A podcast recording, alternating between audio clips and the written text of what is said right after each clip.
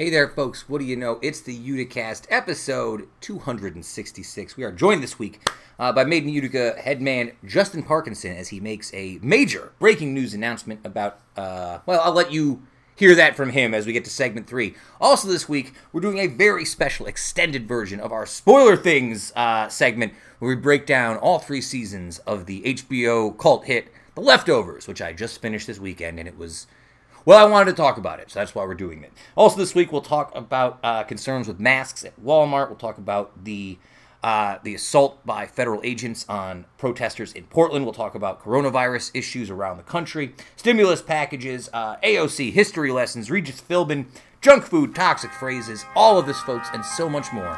As always, we are ecstatic to have you here.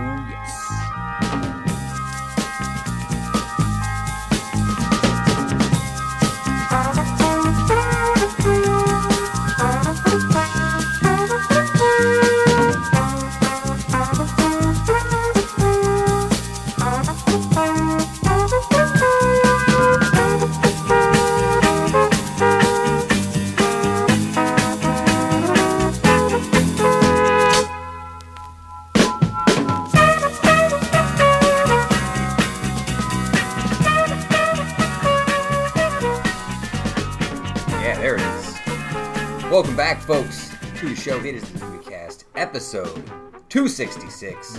I have my sweat rag around my neck. It's true. It's sweaty day. Sweaty day here. Heat advisory. Heat advisory out here in the city as we tape today. Uh, Kevin, it's good to see you. Cheers. Good to see you, sir. Ah, salute. Indeed. I give you a heavier pour than I gave myself. I didn't mean to. That's fair. I'm every person you are. a lot more space to disperse the Jameson. Uh, welcome back to the show, folks. Uh, a little bit of an interesting uh, format this week. Uh, so, Made In Utica's Justin Parkinson is here with a major announcement, huge breaking news True. about uh, Handshake City that we'll reveal in segment number three, our third segment, because that's where he's going to show up. There is no middle segment interview. That segment has been moved to the end of this week's episode as we do a sort of extended version of spoiler things around the TV show The Leftovers, which I just finished this weekend. Right. Uh, so that is sort of the interview. So to recap, you get two segments of me and Sam, and then at the end you can listen to me, Sam, and Justin talk about the leftovers for a long time. if you want. If you haven't watched the show, I mean, you can still listen to it. It's probably fine. A lot of spoilers, though. A lot of spoilers. spoiler heavy. and that's why we Very call it spoiler heavy. spoiler things. I Uh, that's why I I call see, it spoiler things. There you go. Uh, at least on all the notes, whenever we do any of this stuff, that's what it's marked as. Um, So, Kev, a lot of stuff going on this week, but let's start with some some lighter things. Okay. Uh, first off, how was your weekend? How was uh, how was the week that was for you, Mr. Sullivan? Uh, I find myself with very few complaints. Yeah. A little warm, hoping this storm comes. It's Feels starting like to get it's dark gonna- out there. The wind's blowing a little bit. yeah. Uh, yeah, I don't know. Can't think of just another another week of the summer summer quarantine. Weird summer. You had your first show last week. Do you have any inkling when your next potential show may be? Uh, yeah, I've got two this weekend. Wow, Yeah, yeah, doubling got- up. I've got a private party on both Friday and Saturday. Well, now that the stimulus package is not as upgraded as it used to be, you got to get back to work out there. I mean, we'll take we'll take it. We can get it. You know, we're careful when we go out there, and we're luckily it's the time of year we can still play in like outdoor spaces and you know Yeah, large spaces sure. and stuff like that. So that's really helpful, and we're um, we're kind of jerks about enforcing our space. sure. Uh, we're kind of jerks about making sure that drunk folks don't get too comfortable coming up on stage, like spitting in your mouth and stuff. Um, and we put it into it's in our language in our contract too for all the like the parties we do and everything. We've got amended language that says that you know people have got to make sure that we that they're doing what they can to help us with uh, keeping their guests away and stuff like that. Did we have a contract? No, No, we were just No, sort of gosh. spitballing it No, back in the no, day, no, right? no, Like, yeah, even when we had our management, quote unquote, they didn't. quote unquote, quote unquote. No, you get handshake emails. They're getting paid in envelopes of cash. Handshake City. we don't i mean there's we don't have a contract with um with everybody that we play for and with but like with a lot of things where it's when you're booking parties and weddings and dates in advance and you're basically a vendor for stuff like that you know what i mean like if you want to book for 10 months out or whatever you gotta you've gotta get some stuff on the record because you can't just be like i'll meet you there that day and give you the cash then you know what I Yeah, mean? yeah, that makes a lot of sense. We were just taking cash in hand back then. Cash in Right, hand. it's different when you play out. You know what I mean? Like we play somewhere down on Varick Street that we play all the time. We know that we don't even talk about it. We're Sure. like, hey, you want this date? All right, see you that date. You know what I mean? Um, All right. So what else? Uh, What else? What else? What else? What Is else? that the new? We're gonna just beat that one. I didn't Just mean flog to. that one. I think we should. Uh, I um, it's kind of a slow week actually around here, around the house. I got caught up earlier this week playing too much video games, and then did that self-flagellation where I stopped playing ah, I video see. You're being hard on yourself about the video game. I see. which is how I got back into I see. I see. finishing the leftovers. Yeah, so that sort of happened. Uh, Wild other- swings from extreme to extreme. Yeah, well, that's what happens in the time of COVID, uh, which is still the time we're in, by the way. I know that Yeah. it's not always the forefront of the news every single day now. There's lots of other stuff going on. Sure. A uh, couple things though that I want to get into before we dig into any uh, COVID stuff or any of the stuff going on in Portland. Um, two things. One, something I saw on Facebook and need to talk about. This should be a recurring segment on the show. Something I saw on Facebook we need to talk about. I'm not going to name any names or throw out any people. I'm just going to say I saw a mutual student and a fellow teacher having an argument on the internet. Like one, a, a student that me and this teacher shared, Mm. and that teacher who I know having a to go at each other on the internet. About what? I'd rather not say. It's not really. It's Okay. It, it's not super important. Sure. The point is this: I've always thought about teaching in this way, right? Mm-hmm. What you should do is give the kids all the tools to make them excited to learn, right? Mm-hmm. Like your best case scenario as a teacher is to get kids excited about the potential that they can keep learning all the time, right? Right. They can take out information even when they're outside of school. They can always learn more stuff about things they like, and then even about mm-hmm. things they're not sure they like yet, or things they're not sure they're interested in yet. You know, give them the platform that n- know, knowing stuff and learning new things. And Sure. Learning your opinion is positive, and you can carry that on throughout your whole life. Mm-hmm. I don't like when people who are authority figures sort of punch down on students or kids for having like their own opinion about something when you're punching down with what is essentially your opinion about something. Yeah, hundred percent. You know what I mean? Yeah, So- it's gross. Gross. Behavior. I just didn't like it. No, no, and I, I don't blame. And I don't Done know with that guy. I don't know. I don't even know Or if girl. this guy meant it or this girl meant it um, maliciously. Do you know what I mean? Because sometimes I see a lot of people who think they're like offering up. Don't interact with your students on Facebook. fair. Don't fair- interact with your student. You wanna if it's a graduation picture, you have A former student, by the way. Former student. Yeah, Former. yeah, sure, that too. But even even former student until they turn twenty five, leave these people alone. You know what I mean? Like it's not. It's weird. Uh, I just didn't love it, and I was, and not even necessarily about the messaging or whatever. I just Sure. don't like when teachers in general, specifically, don't like Mm. validate stuff. You you can you can correct someone if you think their information is wrong, or you can show them another opinion or another whatever. But it felt very punch downy, and I didn't Mm-hmm. like it. That's all. Just didn't like it. Let's not punch down at each other, guys. Mm. Uh, all right, and then the other one I saw is okay. I don't even know how to frame this, man. Mm. Last week, I mentioned that there was a Claudia Tenney story that was floating around Mm. uh, about her team and a consultant and text messages that were going around about the potential political benefits of violence at the Utica and Binghamton protests. Yeah. Um, okay, so I got followed today by a Twitter account that you all follow. Uh, it's called Luke Radel, L U K E R A D E L. All right. This is the only other source of information I've seen on Twitter about this, right? And I'm bringing it up because he notes on his thing that you must credit his Twitter elected news. I don't know if I love the name of that news, by the way. Uh, but either way, do your thing. So I don't know how far you want me to go into this, but this is sort of the thing I was talking about last week, and I'm unsure if you were aware of this already. Uh, yeah. I mean, I saw the stuff. Um, I can't. You know, I don't. I don't know about this guy. I didn't read like his thread. I read the Right. messages and like what it was. I saw people like it and retweeted it. Um, uh, yeah. That look. That looks about. Of course. I mean, I don't. Uh, uh, if anybody is looking for surprise, you've certainly come to the wrong Right. guy. Um, I'm sure if you could get every record communication, you would find a lot worse. I mean, they were they were out there saying specifically, like at a national level, that even sending all of these unmarked soldiers in the cities is about creating viral content online. Like that's the whole thing. Is they're trying to take advantage of like you know crime and anarchy in cities that they're you know pitching as as getting people scared and be like, "Oh, you got to vote for us because it's madness in the cities." This whole law and order thing. Yeah, I'm not surprised. Like she's an app. She's a deplorable scumbag. I'm well, well about on the record on this. Yeah, show for sure. That she's the worst. Um, so I bet she says way worse. I just wonder. I've heard she says way worse. You know what I mean- mean? Like, I'm just finding it weird that this story was bouncing around last week, and then this week the only other thing I hear about is this relatively brand new Twitter account, right? well, If- because it makes sense. If somebody were to get it, would they would Yeah. it would have to be a somebody to get it. You Right. know what I mean? Right, it's right, not right. Jake Tapper's not going to be the one who recovers the text messages in the New York 22 race. Yo, Tapper, call me.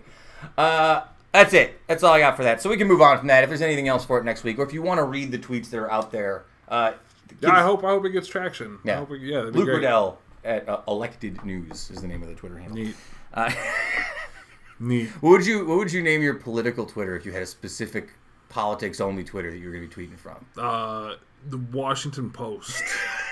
It's me. I've been Bezos this whole time. Everybody, mask off. The mask is off. Now, do you have any questions for me? Uh, so I saw today on Vox that Republicans are preparing to unveil a long-awaited one trillion dollar coronavirus relief package uh, that would uh, reduce the enhancement unemployment bonus people have been getting from six hundred to two hundred, so you'd still get that two hundred dollar bonus. Are you Are you surprised? They had said they wanted 200 a month for a while. Was what they were saying. Two hundred a month total, Yeah, huh? was what they were saying for a while. They they've floated a lot of different numbers. Do you think we'll see some sort of extended stimulus package? Something will have to happen. Yeah. Yeah. I mean, something either that or or anarchy in the streets. We've never Yeah. had this many people unemployed in the history of the country. You have to do something. If people, you can't just be like, well, I don't know, figure it out, find some food, figure out how to pay your rent. People will figure that out, but it will be very bad. Mm. But that's kind of what they want, is it not? People get in the streets, people get desperate, and they can send in their jackboot thugs to put them down in the name of law and order. Well, we're going to talk mostly about that today. So Okay. if we want to get into that now, we can. I had some other coronavirus stuff. We can save that till afterwards if you'd like, and we can get right into what's going on in Portland if that sounds more in the zone for where we are. Sure. Uh, all right. So let me get to where we are then. Uh, so I saw this in the Guardian today. It was a report that says there have been zero murders in the U.S. over the last 25 years linked to anti-fascism. I just thought that was an interesting piece on top of everything that's going on uh, in Portland and in cities around the world. This is like, this is like open like fascism Yeah. right? like we see Yeah, it. I, I'm I'm just su- I'm not surprised that it's not getting even more news coverage because it feels like it is getting a lot of coverage. But this is it's not getting any real news coverage though. You know what I mean? Like puff puff pieces on like Twitter blogs and like little like bits and pieces and stuff. Nobody's actually really dissecting it and talking about it in the, the mainstream news media, I think, for the most part. You'll see a couple op eds, but like this isn't being covered the way that people used to cover stuff during the Watergate times. uh, well, Trump is you know said he's going to send a surge of federal security forces to U.S. cities to crack down on crime. Uh, Chicago and two other domestic run city or, and two other domestic run cities are being targeted.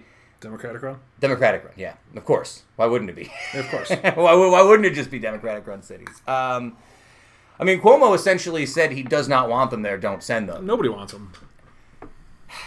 I don't. I, it just feels so gross and evil, and I see this take a lot. And I, you know, I I don't like to perpetrate the same take over and over again. But where are all these like? I'm gonna Second Amendment. I'm gonna hold my guns against the oppressive U.S. government people now. When That's, I mean, that's giving them, that's working under some assumption that they were ever saying that in good faith in the first place. well, right, yeah, I don't Yeah, think that. That- I, I don't. That's not. You know. Hmm. Again, I'm not the. I, I, I cannot be the port of surprise on this one. Yeah, of course, these people have always been arguing in bad faith. They're not actually. What they mean about rise up against the tyrannical government is mean keep things the way that we want them and keep people in their place. Uh, so in Portland, there's been more than 50 days of demonstrations. Mayor Ted Wheeler was tear gassed by federal agents while attending the city's protest on Wednesday night. Uh, speaking to the New York Times, he said this This is an egregious overreaction by federal officers, that he had seen nothing that had provoked this response. This is not a de escalation strategy. This is flat out urban warfare, Mr. Wheeler said.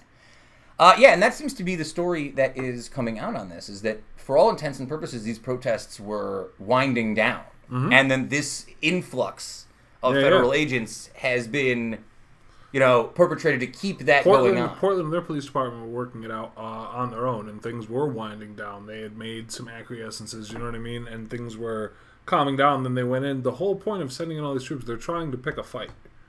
yeah. pick a, like what what William Barr is going for right now is to pick a fight. Any violence, any fighting that goes, they, they pray for a reason to open fire on people, and it's none of this law and order. We've all people are rioting and looting and burning down everything. None of that jives the actual reality. That's all disingenuous, bad faith garbage. And luckily, we live in a time where if you're somebody who wants to challenge your beliefs and use some critical thinking, there's tons and tons of resources available of direct live video feeds where you can watch exactly what's happening. You know what I mean? Like everything is more covered than it's ever been. So there's no excuse for being uh, ignorant or in the dark. Couple things I've seen out here. Uh, have you seen the wall of veterans and grandparents that have been coming out? Yeah. Uh, to support people. Uh, I've really liked the dads with leaf blowers. Mm-hmm. I've also seen footage of guys with lacrosse sticks throwing the tear gas. I've always said the lacrosse stick is one of the bad, most underrated uh, Yeah. improvised melee weapons that exists. It's wild. It's very so many You get it uses. with one hand and it's hard. So many uses. Uh, yeah, and then of course uh, I'm also seeing a lot of footage of like this Vietnam vet who got sprayed in the face. That one always makes me really upset too. Like, mm. you mean like these guys who are on both sides of the argument, who are like pro-military because they're former military or have mm-hmm. respect for the military, but feel it's their right to stand up, and they're getting like tear gas in the face too. Yeah. You know I mean, like it's not. Ah. Good for this guy, former army medic Mike Hastie. Hastie. Mm. Good for him. I saw that footage. Yeah, yeah. I don't know. I have a little bit more on this, I suppose. I guess we already talked about the lacrosse sticks. Although I did see this one. This is probably the darkest thing I saw. Here's from Newsweek earlier this week. Uh, it's that federal agents in Portland are accused of war crimes for destroying medical supplies. That's because they've been doing war crimes. That's why they've been accused. Because Vi- they're guilty. Yeah, violating the Geneva Convention uh, by uh, covering medical supplies and protective gears in some sort of searing orange liquid, which just sounds very. Yeah, pepper spray is what that is. Yeah, no, the me that's the thing. The media is cowards. Man, it's uh this feels really super dark times. Like even more than just the straight up coronavirus stuff going on. Yes, correct. This feels really end timesy. Yes. In a way that is unsettling to watch. And again, I, it's just like all the stuff going even all the way back to just the George Floyd thing. How can you not watch some of this and just not feel disgusted on a mm. sheer level of being a human being? Mm. That's what I that's what I wonder when I see all this bad faith out there in the world for mm-hmm. these discussions about it. I just gives me a lot of heartburn and I care not for it. People have a really tough time um, in the wrong. People, a lot of people look at empathy as a bad thing. A lot of people are proud of not being empathy, uh, empathetic. A lot of people Yeah. are just arrogant contrarians who won't, you know, who want to say otherwise what anybody's doing. There's a lot of reasons for it, but it's, yeah, it's. I don't, you know, I can't identify with it. No. you know, but I don't know. All right, well, we can go to something else if you want. I'm sure the story will continue. We can talk more about it next week. But it's just, you know, I don't know. I- It's one of the darkest chapters I can remember in a really long time. It's it's the darkest cha- yeah, It's the darkest chapter Yeah, we've had in times. in our lifetimes. Yeah. Most people alive's lifetimes. Correct. Continues to go. It's gonna get. I mean, yeah. All right, let's move on to some stuff. Uh, here's a here's a story that I'm getting tired of reading about coronavirus. Sure. Uh, and it's here's a business that is going to struggle because of coronavirus. And Hmm. this week's winner is beach towns. Reading this article today, beach towns are devastated. They won't survive the summer of COVID nineteen. Yes. Makes a lot of sense, I suppose. Mm-hmm. But I mean, a lot of people. This is gonna happen to a lot of people. I feel like I've read this article once every two days now. Well, yeah, because I mean, it's not. It's it's easy. Human interest is always easy fodder. Yeah. It's terrible. Yeah, it's Yeah. it's I'm not- heartbreaking. I mean, I think about you think about Sylvan Beach. You think about Old Forge, Yeah. New York. How much Old Forge means to me. Nobody can go up there. Mm-hmm. And I open it in Channel Forest. Yeah, people in a lot of trouble. I mean, I'm not laughing about the devastation of Beach Town, certainly. I'm just Mm. sort of pointing out this new recurring theme in journalism that I'm seeing almost every day. That's So- I mean, the recurring theme in life is a lot Yeah. of businesses are really really hurting.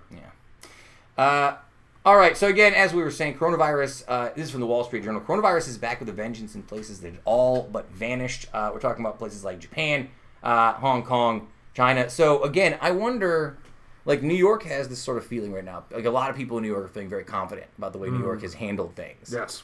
I wonder what the flip side is, like how much trouble it will be if all of a sudden the New York numbers go flying back up. Like, what does that mean? Do you know what I mean? Then, Hmm. then you start to, I don't know.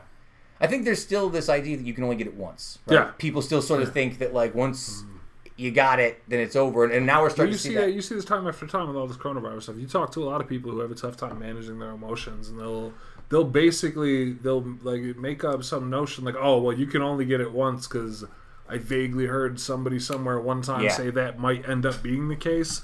But that's what I choose to believe, so I'm gonna ride this horse into the into the end. You know what I mean? Yeah. Like, and that's it because that makes me feel better, and I can't think about it, and I'm so mad because I'm so scared.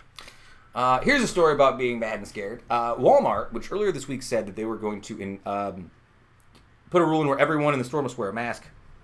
Walmarts are now saying they won't enforce their rules on wearing masks because they fear that staff could be attacked by shoppers angry at being challenged. I mean, smart, Yeah, I mean that's sort of smart. I feel bad for these poor people, right? Because that's definitely going to happen. It's terrible. Do you see? I see the people anytime that I, anytime that life has been so unkind to me to hand me a series of circumstances wherein which I find myself in a Walmart these days. happens. Um, I look at all these people working there, and like if I was somebody who decided I didn't want to wear a mask and I wanted to make a scene about it, and I was somebody who was like an unhinged individual, there's not. It's not UFC fighters working at Walmart. No, it's true. You know what These I are mean? Like, mostly it's like not- voluntary type folks. Yeah, yeah. You don't have like the American gladiators patrolling the self checkout area. You know what I mean? So- but also, also, um, it's tough because Walmart's got more money than God, and they can easily hire people or hire better people or train people to enforce this kind of thing. But also, like at a certain point, Walmart would be putting like private security cops in your stores. yeah. Uh, Home Depot, Lowe's, CVS, Walgreens have also essentially said the same thing. Like they are Mm-hmm. asking and instructing people to wear a mask, but they're not going to fight every single person who comes tough. in. Yeah, I just feel I feel like it's a real thing and like shame on humanity. do you know what I mean? Like Yeah. for just not wanting to do it. Uh, oh, I have one mask related thing I wanted to share with you. Um, Okay. Have you noticed that our beards are so long now that when we wear a mask, we have the weird like beard that comes out the bottom. There's no way to make Oh, it look. nor- There's no way for me to look normal No, with no. the mask on. I got like all That's what you sorts can of do. Just gotta embrace. You're out there in the world. just They weird see hair. you. They see you. You're in the room. They I don't. I don't about. care. I just think it's funny. Uh, okay, here's our good friends uh, Sinclair Media back in the news. that's your boy. Sinclair Broadcasting. Uh, Sinclair Broadcasting on Saturday said that it would delay its scheduled airing of a new segment featuring a viral conspiracy theory surrounding Anthony Fauci's role in the COVID 19 pandemic, uh, specifically that he created it. Yeah. This is, AKA the thing you see all the dumbest people from your high school talking about on Facebook. yeah, uh, uh, they're scheduled to air an interview with Judy uh, Mikovits, who I'm only saying her name so you know what a fraud she is, uh, a medical researcher featured in the Plandemic video that again claims that Fauci, the nation's top infectious disease expert, was responsible for the creation of the coronavirus. I mean, a guy who throws a, a baseball like that doesn't seem capable of being responsible for creating. Well, it makes you trust his science even more. That he That's can't throw a baseball. throw- Yeah, yeah. That's true. If, if anything makes me trust the man's science is that he can't throw a baseball. He looks like he's never thrown a baseball in his life.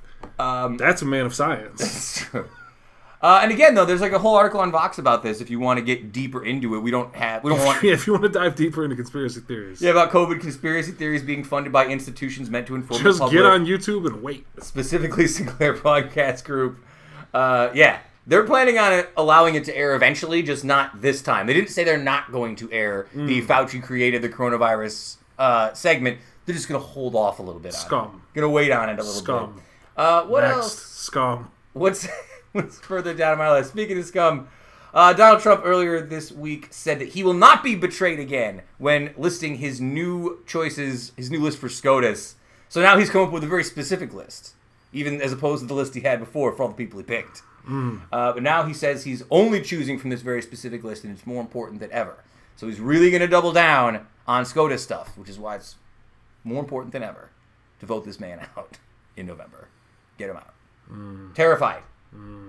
How, Ruth's got cancer, doesn't she? She's in and out with all that.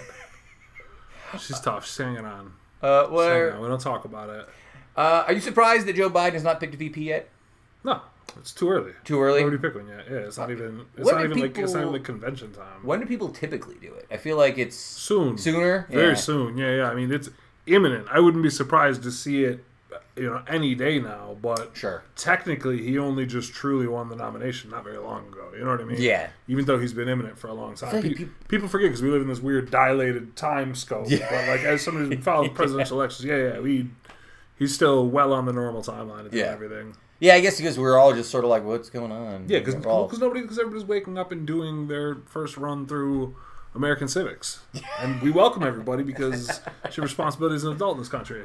Uh, quick, uh, I'm done with this guy. I got two of them for you this week. First one, Oh, I was done with the guy. I gotta remember who now though. oh, that's fine. Uh, I, I, I'll give you a minute. Uh, The Hmm. first two are these two husband and wife lawyers uh, from St. Louis. Uh, I, Circuit Attorney Kim Gardner.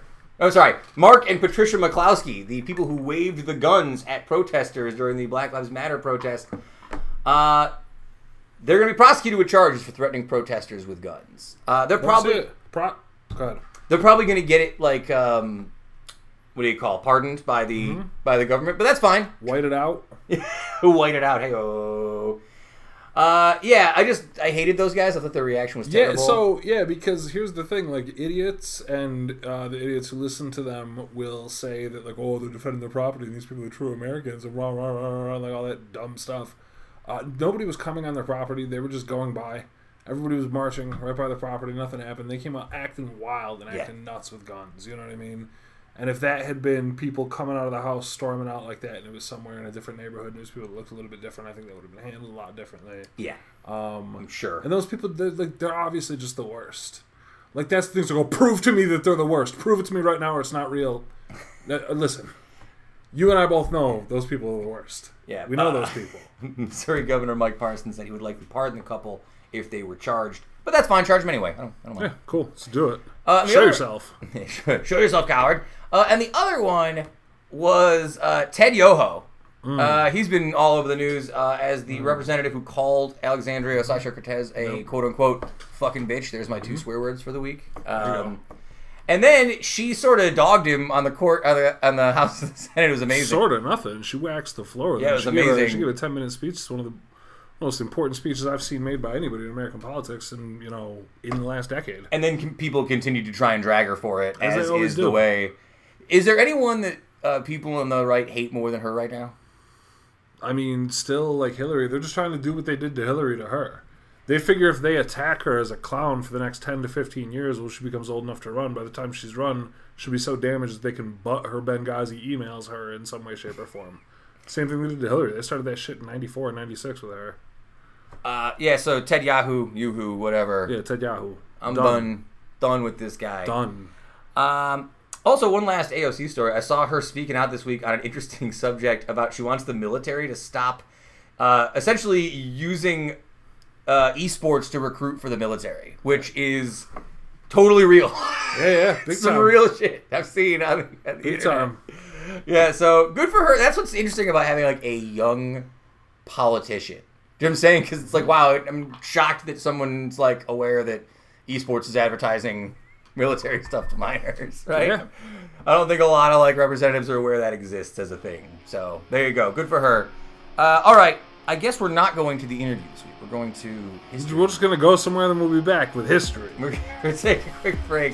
Uh, and we'll be right back with this week's history lessons. Uh, yeah, so there you go. Here's some music.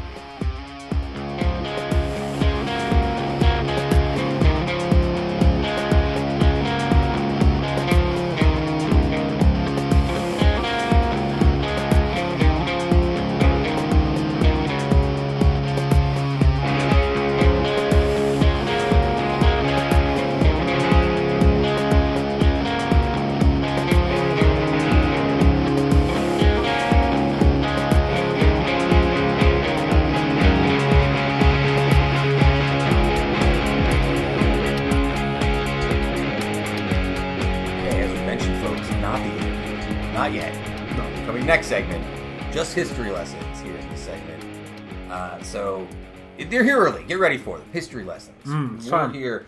I've noticed recently. I've tried to get a little more serious with some of these history lessons, uh, and this is one that I will just essentially read pretty straightforward through. We can have a conversation about it afterwards. Uh, on this day, 1868. Following its ratification, uh, the 14th Amendment granted citizenship to all persons born or naturalized in the United States, including formerly enslaved people, as officially adapted into the U.S. Constitution. Two years after the Civil War, uh, the Reconstruction Act of 1867 divided the South into five military districts, where uh, where new state governments based on universal manhood suffrage were to be established. Uh, this became known as Radical Reconstruction, which saw the 14th Amendment, uh, which had been passed by Congress in 1866, ratified in 1868. The amendment resolved pre Civil War questions of African American citizenship by stating that all citizens born or naturalized in the United States uh, are citizens of the U.S. and the state in which they reside. This amendment reaffirmed the privileges and rights of all citizens and granted all these citizens the equal protection of law. So there you go. Super important.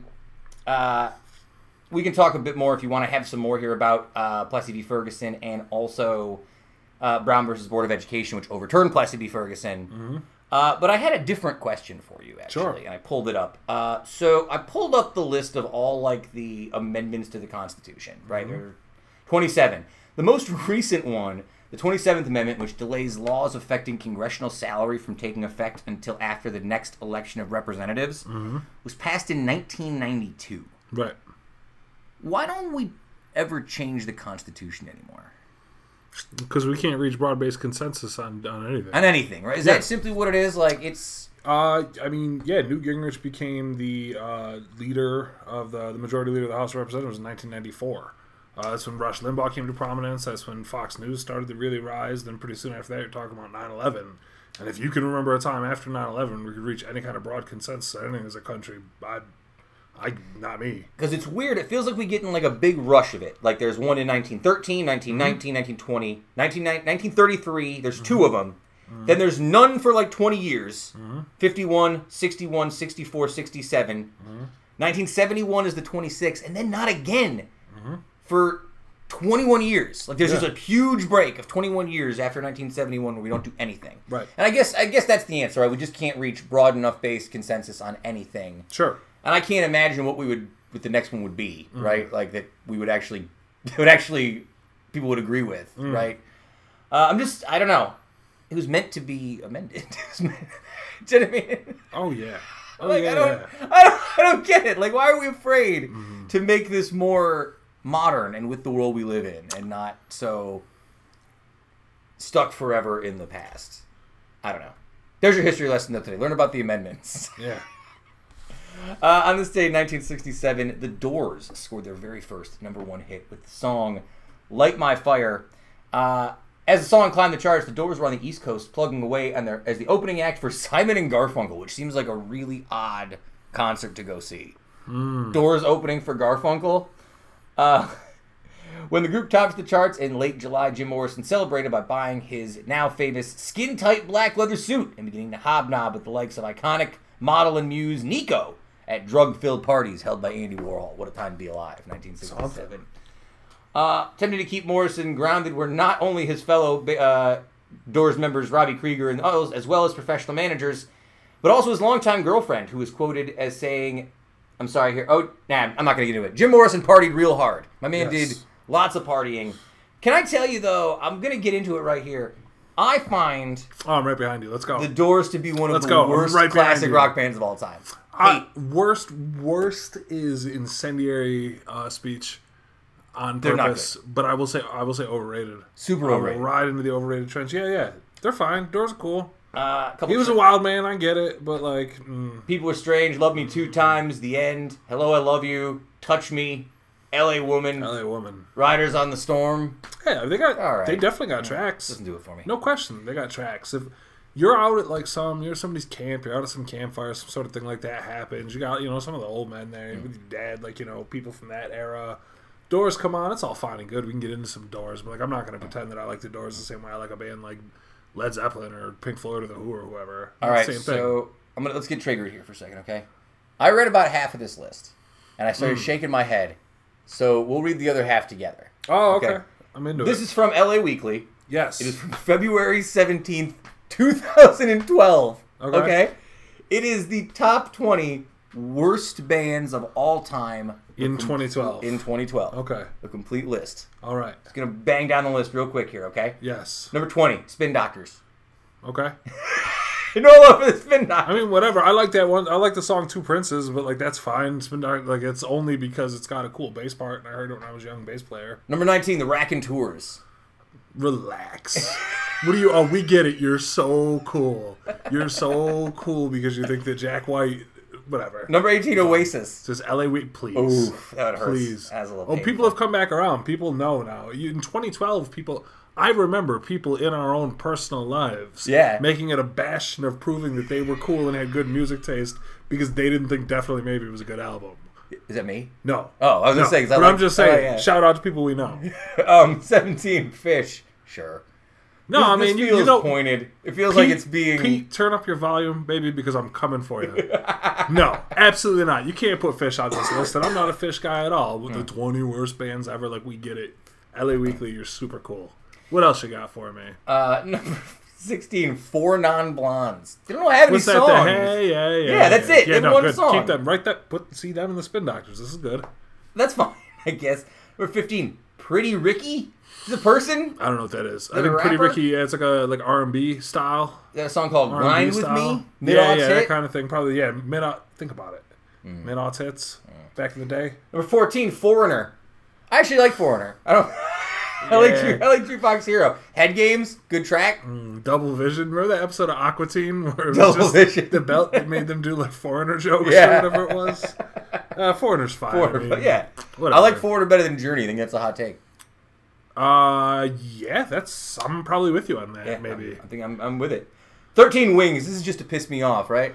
I like Wings. people should spend time watching the sitcom Wings and not listen that to was the pretty band. good. Yeah, Wings. That's not a band. What's that? That's Paul, that's. Paul McCartney. It's Jet. Yeah. I was thinking of Winger. Band on the Run. Not Um, Winger. oh yeah. Okay. Yeah. not cool. Winger. We oh so their take Wings. is their take is we prefer Paul McCartney's Beatles work. Wow. Thanks guys. Thanks for coming. Next. Uh, number twelve. Fleet Foxes. Yeah, fair. Fleet Fox sucks. Number, Next. number eleven. Red Hot Chili Peppers. What? That's wild. What? What a wild They take. say funk metal is a bad idea. I said this list is a bad idea. my They haven't friend. made funk metal in like 30 years. We'll talk about Californication, LA Weekly, you cowards. Number ten. The Pussycat Blood Sugar Dolls. Sex Magic. That's not a band. Feels dated. That's not a Feels band. 2012 like that's, a, they're a taking a, computer shot. that's a CD-ROM. Yeah. Next. Uh, number nine, Rush.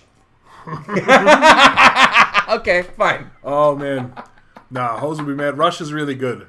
Rush is a good. Yeah. We play a Rush uh, song in the band that I play in, and I'm the bass player, so I'm playing a Geddy Lee bass line. Um, I've never been a big Rush guy, but it's cool to play Limelight.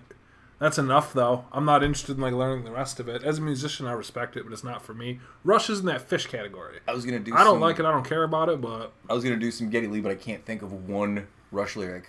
Mm. Fly by night away from me. That's it, right? That's them. yeah, Is that something Rush? like Fly by night. Sawyer, time, uh, Name Tom Sawyer, me, me, yeah. Yeah. Hell with Rush. No, thank you. Number eight, Ah, wow. Hootie are. the Blowfish. Yeah, that's fine. I mean, I like that's that not even a band. That's album. two songs. That's true. No, you like you liked two songs when you were a child. You ready for this? Yeah, Number seven, Pearl Oh, Jam. please. This is this va- invalidates the list. Number seven is especially in 2012, please. Yeah, okay. Please. Imagine, imagine The having Gall, such a Rock and Roll Hall of un- Famers. unevolved take. Number six, Black Eyed Peas. I mean, they're mad successful. Yeah, super successful. also, not really a band. I, if you want to put them on your worst bands ever, I, that's fine. Number five, Animal Collective. I mean, again, Spot the lie. I they're love good. it. Include them. No, I think they're good. Include them. Put them right there with Fleet Foxes. LA Weekly knows. number four, Sex Pistols. I'll take it. Yeah, also on the list. Okay, fine. Not a good band. Number three, LCD Sound System. I really didn't Oh, see this Sam. just now. You gotta be kidding me, Ian Cohen. You, you are so full of shit. Oh God, I really didn't look at this Oh. list beforehand. I promise Oh, you. LCD at what Oh. number? Three. Number three. What do they say? What do they say? Okay, LCD. If LCD Sound System were only responsible for three albums that are half filler and a workout mix made by people who clearly didn't go to the gym, they wouldn't be on this list. No, they deserve special mention for their, cr- their critical crusade to pass James Murphy off as an indie rock's predominant male role model in spite of Nay because of his world view, which remains as rigid and obnoxious as Toby Keith's. I don't get hmm. it. LCD Sound System fans are the type of people who think buying a 10 year old kid a Public Image LTD record for his birthday is an example of good parenting. I mean, I bought my nephew. Hmm. I bought my nephew a copy of Metal by Pink Floyd. It's not Oh, exactly the same, The but gut punch. Yeah. LCD. Wow. Haters. Number two, the Eagles. Yeah. I've actually come a little bit around in the Eagles. I get Have you? Not, I don't like them, but I don't. I'm doing that classic rock band by classic rock band at a time. Yeah, it's just whatever. We play an Eagles song in the band as well. We play uh, one of these nights, which is a lot of fun as a bass player. What could this number one possibly be? I feel like it's going to be like a hot man. take. It's going to be some weird hot take. I bet. Dave Matthews Band. Yeah. See. Oh, Mm. cool. Wow. Worst band of Wow, all guys. Why time. surprised you put why, why don't you put Nickelback on there? Also ride for the Dave Matthews Band. I'll put them in that Rush and that Phish category Yeah. where it's not what I'm listening to all the time. You know what I mean? But there was definitely a time where I really, you know, listened to. I heard a ton of Dave Matthews. When you were younger, you couldn't escape it. You know what I mean? Oh like if you wanted to, if you wanted to talk to girls in the late '90s and early 2000s, you had to listen to Dave Matthews. There was no way around it. Oh my god, that Um, was that was They brutal. still got a killer band, LCD. That's a tough one though. that was stu- I'm That's a tough stunned, one. absolutely stunned. Isn't it interesting they picked so many cult bands? Not, I don't want to say cult. No, it's if true. You look an at Pearl take. Jam, Dave Matthews. Uh, you look at Phish. You look at Rush. You look at a few of the other bands on that list. They're all bands who have a really specific, hardcore following. These bands that can go out and play all the time. People are always into this kind of thing. And then Fleet Foxes. Uh, you know, and all well, bands that are also bad. Yeah, they did put some of those on. But even you look at a band like Anco, even kind of like that, people who have The a very that list is basically how many clicks can we generate by poking various fan hives. Pearl Jam feels pointed. Yeah, of Some course of them it feel pointed. Uh. because people don't know because there's a lot of people out there who genuinely, genuinely believe that Ten is a better album than Yield. Madmen. It's a wild world out Maniacs. there. You know what I mean? So I don't know. Uh, all right. Uh, on this day, uh, House begins impeachment of Richard uh, Richard Nixon.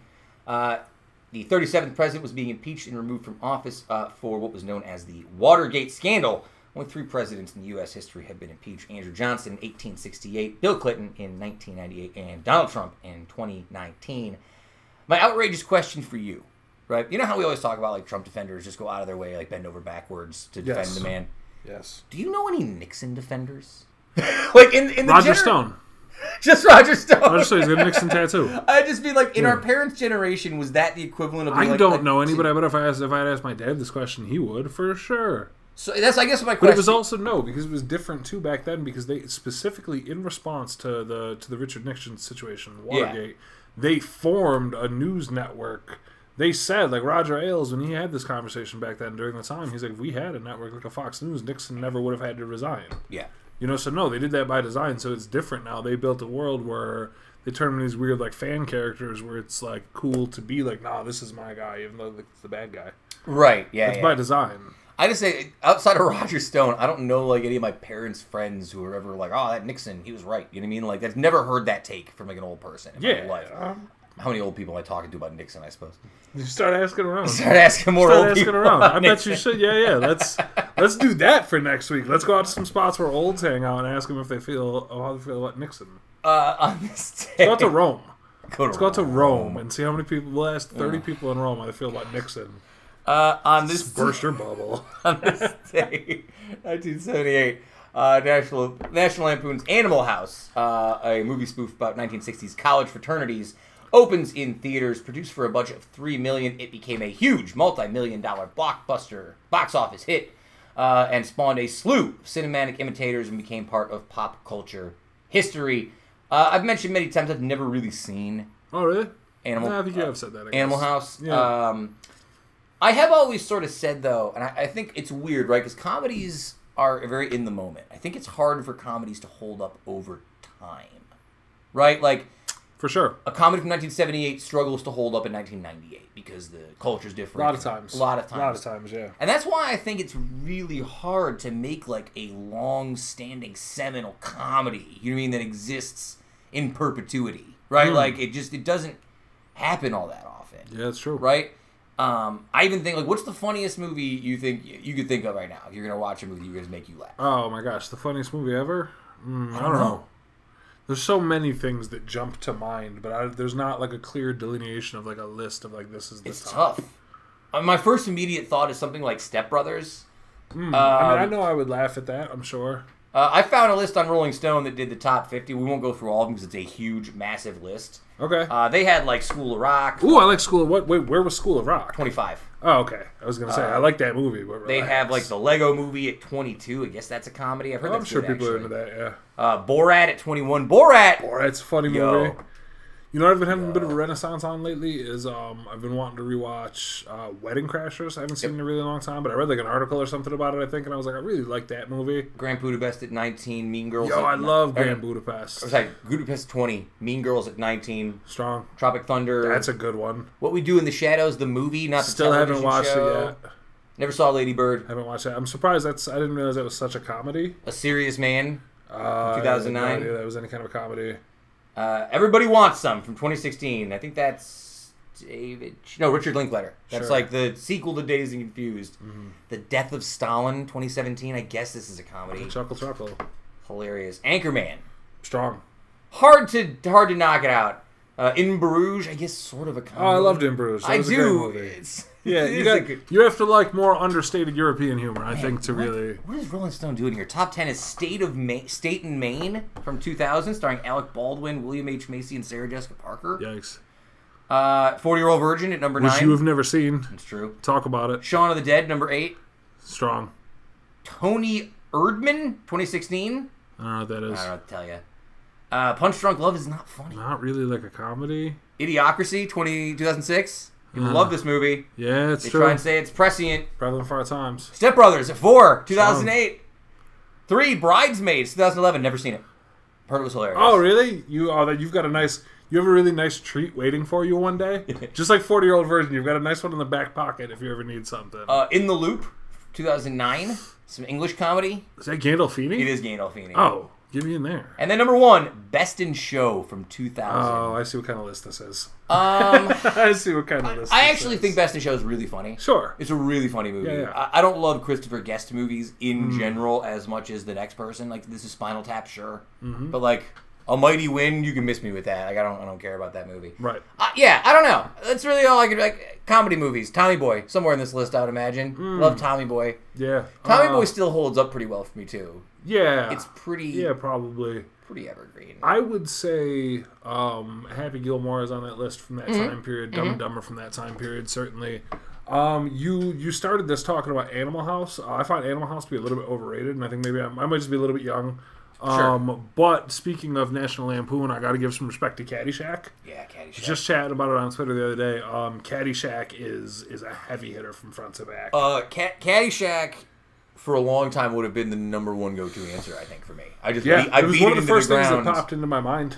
When I I beat it into the ground so much that I can't watch it. You know what else? anymore. To be fair, Major League as well. You know what else? To be fair, I think um, comedy is a bit more of the realm of the show than the movie. especially now. Well, because if you're asking me what's going to make me laugh the hardest, I mean, I start talking about stuff like you know, you got your Seinfeld, you're always sunny, The Office, the Mm-hmm. you know whatever else it might be, you know, Arrested Development, any kind of show you like to watch. Um, that's where I find the most comedy. Yeah. I think. No, I think you're right. I think because you get to know those characters better, as opposed to a one-shot deal. So Mm-hmm. Yeah. you can start to understand character ticks, and then that that leads into the comedy. Like a lot of Larry David comedy on Curb Enthusiasm is knowing Great example. that Larry's gonna walk into something and do some stuff you know that Larry it gives does, you a longer right? time a lot of a lot you can mine a lot more from Yeah. comedy the really better that the audience understands the character who they are how they are what makes them tick everything like that with a show you get to really luxuriate in these characters and you get to spend some time really getting to know how these people are so if larry comes in and he just throws a little side look it's funny to you because you know this character Mm-hmm. whereas like with a movie you only know this guy for half an hour so you don't know that it's funny that he said that to mocha joe or whatever it might be Right. Uh, and also on this day in 1996, we're already running long, so I'll just blast through it. The bombing at Centennial Olympic Park, that pun was not intended. I didn't mean Hmm. to say that. Uh, this is the event that spawned the recent movie Richard Jewell, which talked about Richard Hmm. full of Jewell. lies The movie? yeah Yeah, I've heard that. Yeah. yeah yeah big time well, Full because they lies. the way they portrayed that This journalist is is Eastwood pretty because he's out of his mind. yelling at chairs. Yeah. Uh, it is an interesting story, though, if you don't know about the bombing at Centennial Olympic Park. Uh, if you don't want to watch the movie, just read about it. It's a real thing that happened. yeah. Go read. Go, go Read. watch like a New York Times video. Uh, all right, let's see here. Uh, sad news this week.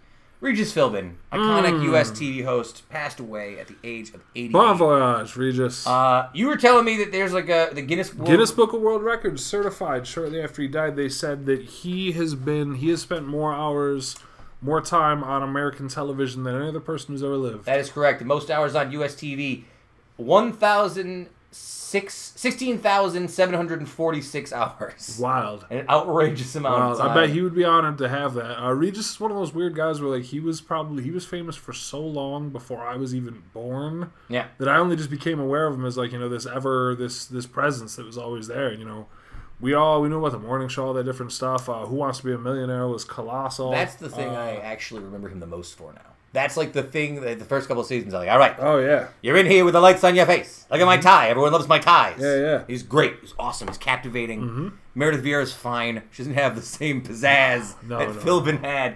Uh, although I still do remember the idea of Live with Regis and Kathie Lee. I remember that. So when I was a kid, um, when I was a kid, my mom was a stay-at-home mom. And so during the times like when I wasn't at school or I was super young, TV would be like on like in the background, or I would be running around with her if we went to an aunt's house or grandma's house or mom's house, something like that. You know what I mean? So I would be exposed to a lot of that.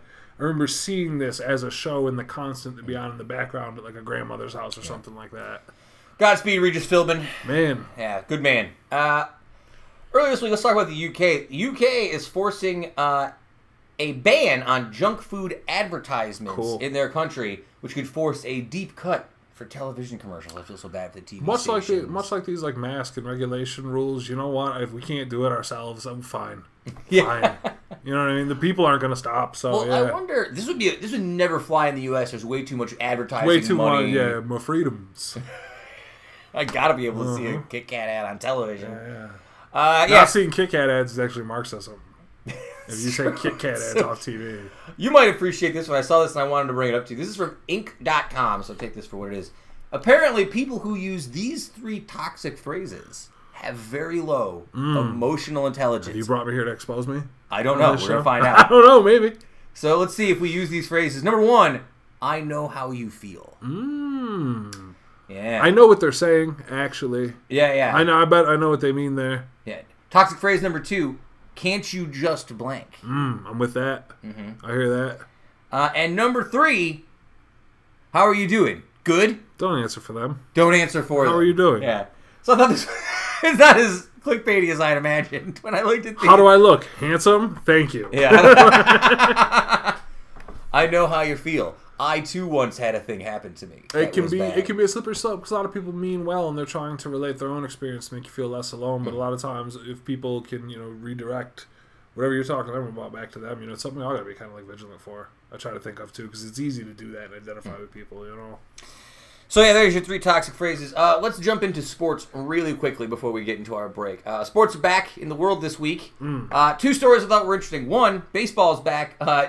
Chicago Cubs first baseman Anthony Rizzo went viral for handing out hand sanitizer to players as they went to first base. Anthony Rizzo on the top of my list of MLB guys who aren't Yankees that I would like to have be Yankees. Yeah, yes, good guy. Yankees two and one, by the way. As we Yankees are two and game. one. And then uh, there is a new NHL franchise as of earlier this week. The 32nd NHL franchise is the Seattle Kraken. That's right, the Seattle Kraken. I love it. I like I love it it. actually too. I love it. Uh, here's the thing: I don't dislike it in any particular way. I like the you? logos. yeah.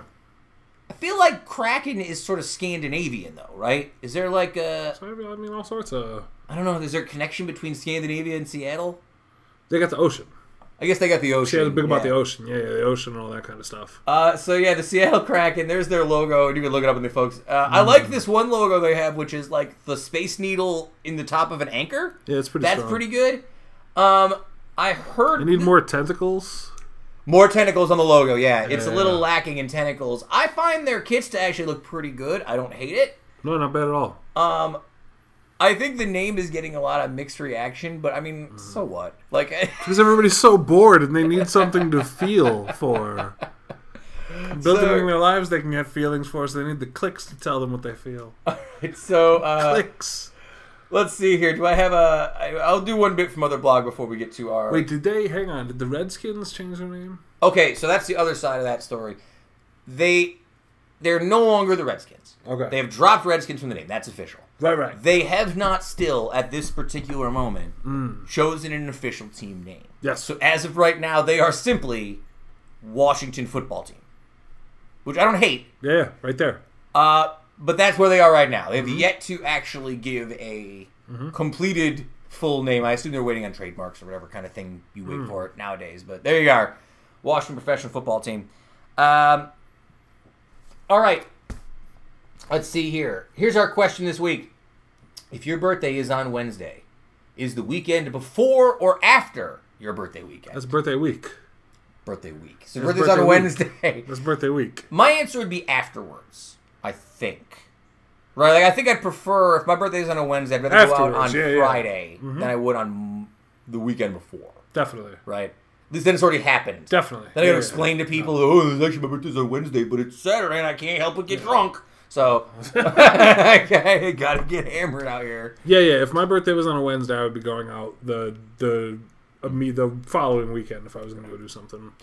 Uh, as I mentioned, folks, we are going to have a sort of special leftovers based. Uh, You're going to get the leftovers of the show. The leftovers Whatever's the left show. over that we recorded Uh, today in the heat. so after But we this- can talk about it because we did it already. We did it already. So now we can. There's spoilers there. We could even do spoilers here. Double spoiler things. Well, to be fair, we do have an important announcement. So even if you decide you don't want to listen to our spoiler section, please listen to the first section here as Justin from Made in Utica makes his big, giant, huge, legitimately news breaking announcement here on the pod it's true. right after this break. So That's listen true. to that. And if you haven't watched the leftovers already, uh, Go watch it now. go watch it. Oh, before we, episodes. before we go to break, though, uh, did you have Spotify picks for this week? Um, I only got some time to look at one thing I was going to put on. We'll put out the list afterwards. Um, but the one thing that I was going to say is there's an artist. Hang on, I got to look. I got my phone now, so I wrote it down. Very good. I've got it on the Spotify. There's an artist called Lianne La Havas, Hmm. and I found her a couple years ago. She was doing an amazing cover at Glastonbury, I think in 2013, of "Weird Fishes" by Radiohead. Nice. Was she just put out a studio album? Um, excellent artist with a really cool band and everything behind her, and she did a studio version of that Radiohead cover, of "Weird Fishes." So I'm gonna put that on the list this week. But if you listen to it and you like it, or you like Radiohead at all, or anything like that, I deeply, deeply recommend checking her out. Doing that song live at Glastonbury in 2013. Uh, mine this week will be. Uh, I've already put up five songs on my list, so. I'll post that afterwards. But one of them that I really enjoyed this week is a song called Avant Gardener by an artist named Courtney Barnett. Never really heard of her before. Kind of found Hmm. Okay. it by accident when we were sitting around listening to music. There you go. Uh, and it got stuck in my head. So there you go. Avant Gardener by Courtney Barnett, uh, plus a couple other tracks I threw on there. So Cool. those will be on this week. Uh, if this is the end for you folks, we'll catch you next week. But if you're joining This us, this isn't the end. Go listen to That's right. Justin's thing. Go we'll let Justin. you know when it's time for you to leave. that's true. We'll do our. Uh, our We'll let you know when we're done with you. All right, we're back in a minute, folks.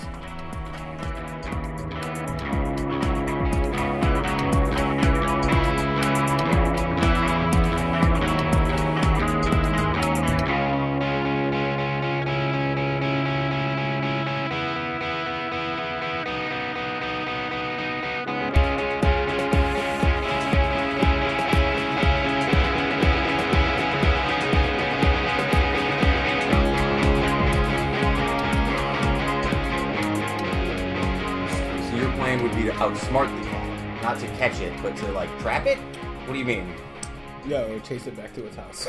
Chase it back to its house. yeah, uh, folks, if you were out there trying to find that five hundred dollar reward for the missing cat in South Utica, uh, breaking news: it's no longer available. yes, and the positive news. It's been found and Cat returned found. home. Yes. yeah, cat yes. found and returned home. Yes. Not found on the side of the street or anything. So did you find it? No, I wish. Be five hundred dollars richer for that Bengal cat. Yeah, I thought that was the part that stood out the most to me. First off, I'm very glad this cat got found. Yeah. For any South Utica residents who saw these posters up, We support the cats. We support in the streets of cats, yeah. Know what it's like to be a cat on these streets. hey, uh, five hundred dollars a lot.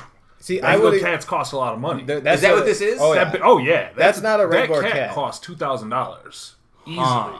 Easily, that cat cost two thousand dollars. It's a handsome cat. Yeah, that They're- cat was not beautiful supposed to cats. be Bengal outside. cats are really nice, but that's like a specialty. That's a high end cat. Yeah. How much did you pay for Charlie? Nothing. Charlie, Charlie was a kitten that came onto the deck at Nail Creek. He, he will Followed find Justin back yeah, to his car. He will find his way back here before someone can return him. He's too smart. Uh, that's true. Well, I wouldn't, I wouldn't, Well- I wouldn't go so full as far as to call him smart. He's uh, oh, self-aware. he's he's survivability is high. He has a high survivability level. He's, The he's- attributes are like an His attributes are high. Smart cat. Uh, so just to throw things for a loop here, uh, because this section of the show is so spoilery. Uh, Justin's here, by the way. He's our quote unquote interview for the week. Oh, Uh, nice. And I'm here too because I'm hijacking the interview. Yeah, there you go. because uh, this part of the show is going to be so spoilery, an episode of spoiler things about leftovers, the TV series, which I just finished this week. We've moved the interview to the last segment of the show, so this is the end of the show, not the middle segment. So uh, for you guys to be aware. So remind me, guys, when we get to the end, I have to do my outros.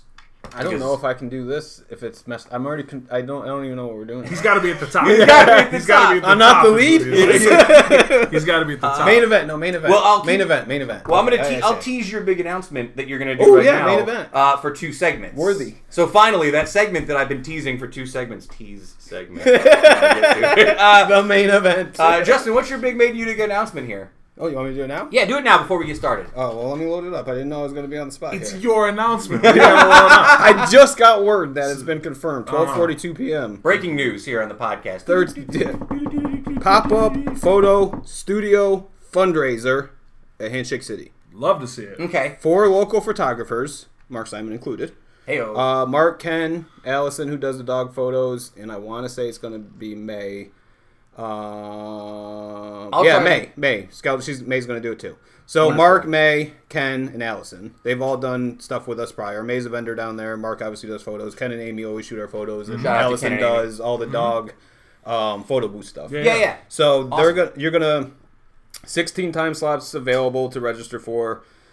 You spend 10 minutes at each container with uh, each photographer and then Uncle Pat's wall. So you'll get a bunch of 40 minute session total where you can do like uh, dog photos, pregnancy photos, Christmas card, senior photos, whatever you want to Yeah. do type of deal. But you'll do it with a professional photographer who will in turn pay for their services and stuff too. So it'll raise some money for us. It'll raise some money for photographers who are losing a little bit of work during this stuff. And then you'll get a bunch of photos out of it that you can bring your dog down if you want to do dog photo shoot. It doesn't matter. Um, You'll have 40 minutes, and I think there's over 12 plus locations that you'll get photos in front of and stuff like that. So That's really cool. That's a really interesting idea. yeah.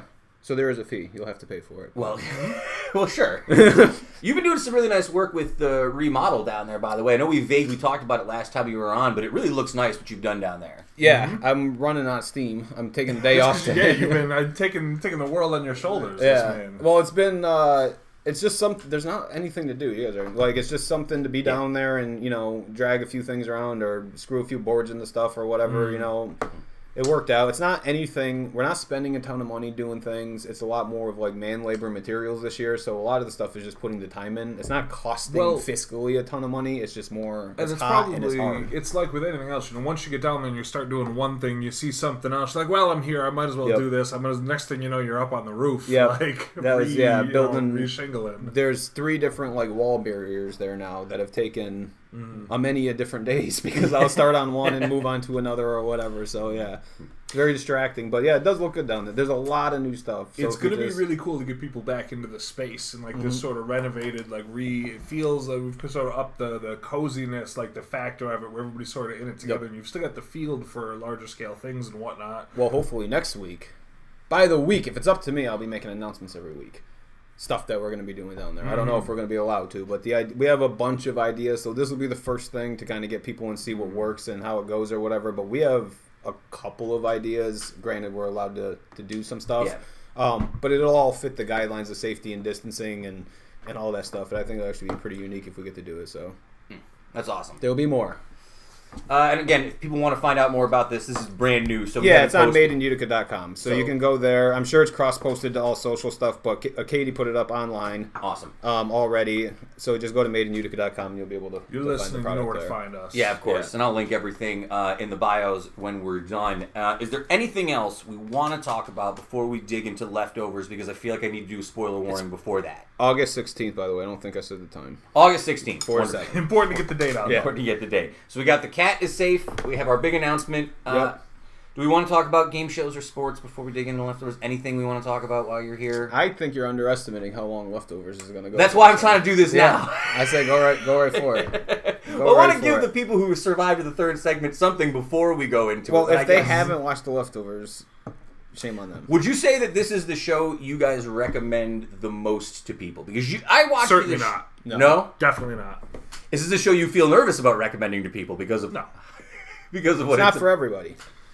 interesting? It's not a commoner thing that you I just would toss be- around. It's an exclusive club you've joined now. I would be really selective. I remember I said this to you before you started watching, and I still feel this way. It's just it is the type of show where I wouldn't recommend it to everybody. You know what I mean? But when I recommend it to people, I do recommend it very emphatically.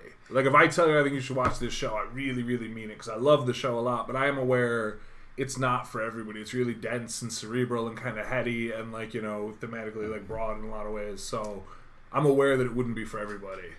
Uh, so I guess I guess we'll just start then. And I guess for folks who have not seen the show, I mean, you know, it's three seasons. I don't expect you to pause this podcast and then wait three and a half weeks to come 28 back. episodes. 28 episodes. Take you like four days. Yeah, It took three me- seasons, twenty-eight episodes. It took me realistically about three weeks of really committing to watching it, and I Yeah. knocked out the last season in about three days. You Yeah, know what I yeah. mean? So There, uh, well, the season, the episodes aren't are season wise too. If you did like one season, what it was it, eight, ten It's episodes it's or so? 10, yeah, 10, and 8. 10, 10, and eight. So yeah, you can even do season at a time. You'd be all right. So following this, uh, this Hall and Oates clap, anything after this is uh, spoiler alerts. Okay, so spoiler alert. Um, I'm going to start with a question for you guys. The reason this show came on my radar uh, is because you guys talked about it to me many times. Yes. I, I've jokingly, you know, said that you guys have forced this show upon me, but you both Indeed. are. But I trust Yet you're both. still afraid to watch Mel Gibson's The Patriot. Um, yeah, it seems like a lot. Uh, What But- a final battle scene! Go on. I'm gonna, it's unbelievable. But my question is, but I do trust both of your uh, your opinions when it comes to television, music, movies, things like that over the years. So my question for each of you, and I guess Kevin, I'll start with you, is what initially drew you to this show? Was it someone? Was it something? Did someone tell you to watch it? Did you find it on your own?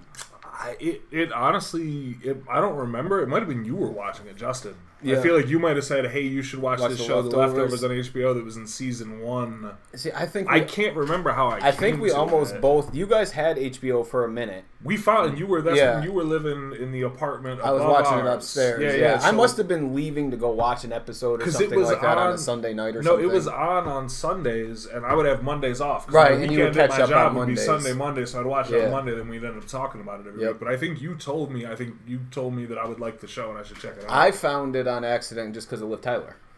yeah. Huge so that's Tyler it. You know, fan. anything well, that- I saw Liv something Tyler on the puts out, internet in. that she was in this new show that people like, so I was like, all right, I'll watch it, Mm-hmm. and uh, kind of went with it from there, not knowing what her role or what she would do in it. Which, again, spoiler Mm-hmm. alert type of thing is not. Uh, she's not the main focus, but she's a pretty prominent character. But Well, I would have assumed she was the lead going into it. Sure. you know? Uh, so I, I'm, sh- I'm- I have some questions and categories for us to break down the show, uh, and it's a really hard show to do this in. So I'm going to go around the table here.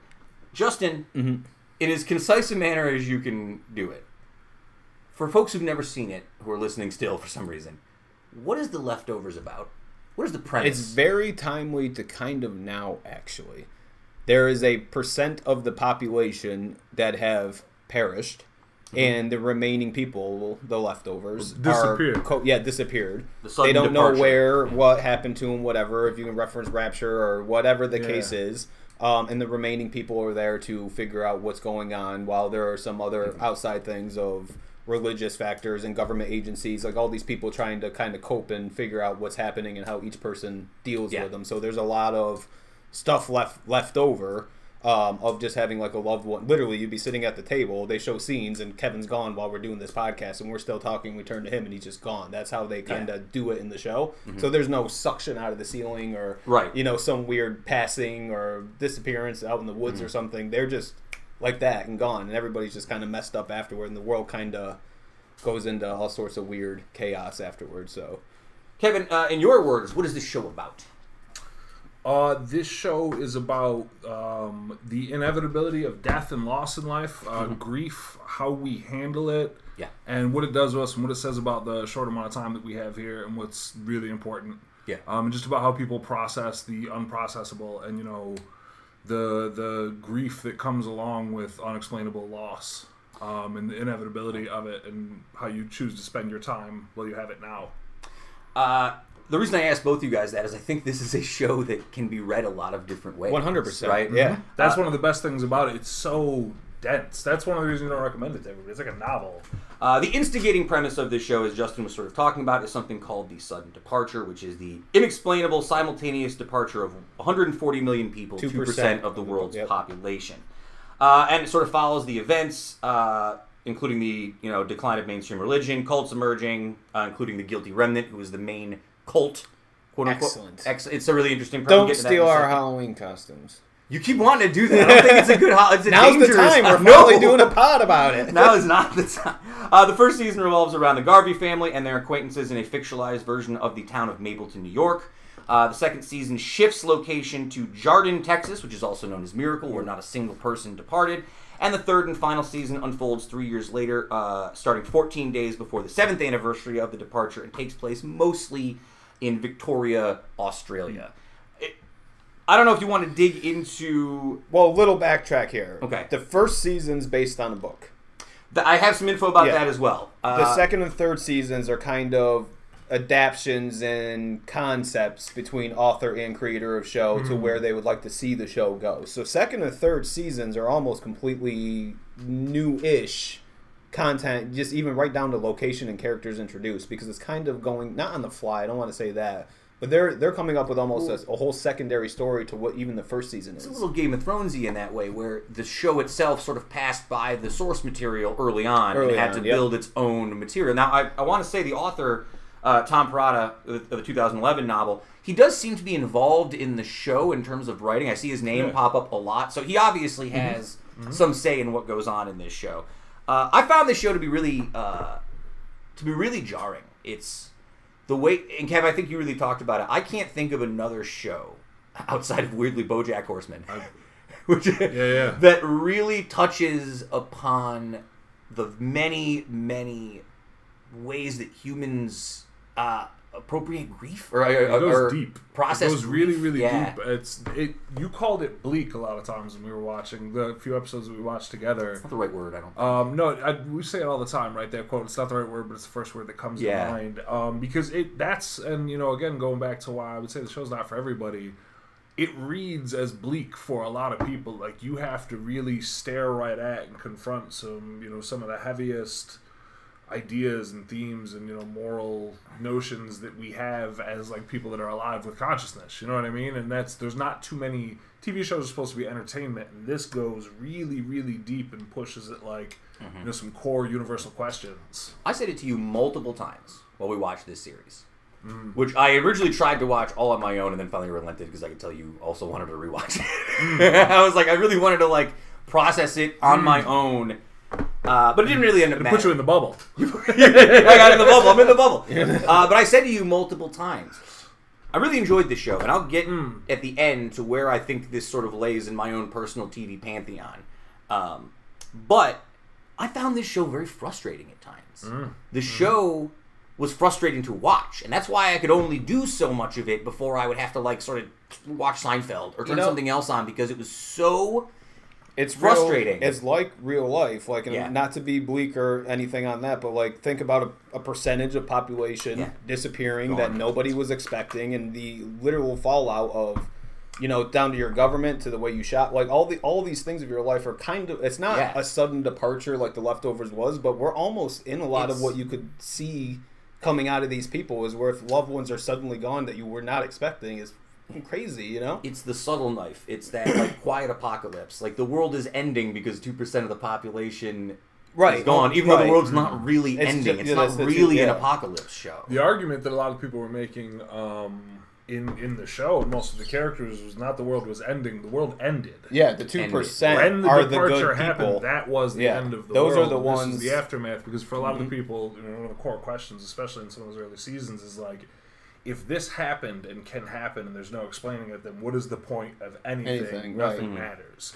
You know what I mean? So it was, uh, you know, if you look at that one event as apocalypse, it certainly wasn't post-apocalyptic. When we think about like Fallout, or we think about The Walking Dead, or we Right. think about something like that, Mm-hmm. but it was definitely the end of the world as they knew it. That moment that those people departed. That's the end of the world as you know it. Yep, everything's I mean? well. And I think Nobody too, feels. Miniature apocalypses. You know, I got- reverberate through the entire culture. the rapture concept out of a lot of it too is that these people that are remaining are not good people throughout the show. Right, like Right. they all not in the sense that they're all murderers or bad flawed. people. Every single person very is flawed. flawed, right, and maybe not worthy of being that uh, No. Heaven's Gate thing where No, you no, get sucked up into the afterlife. Maybe the leftovers are the bad. They didn't make it. no, because right. the, but the people that left were all flawed people too. Like that's the notion they get into is like everybody. Everybody had who's the one. Yeah, You know what I mean? There's that's the randomness and the no explicability to it is what makes it so jarring for these people Yeah. to process. Kind Uh, of like the this is the end at the end where you're trying to figure out what you have to do to be the good guy right it's like wait can i just do this real quick for a week and i'm good you Well, know? like no I it doesn't work like that it's already what's already so- determined What's so fascinating about this show, in that way, actually, is that it never really picks a side. Even, even this is the end. Sort of picks a side at the end, right? They pick the the side of the Christian heaven with clouds and people with you know getting raptured up into heaven. The devil. The de- yeah, heaven, the heaven and the devil, right? Like Right. there's, it's very. They chose a side. This show doesn't really allow you to choose sides. Uh, it's just sort of.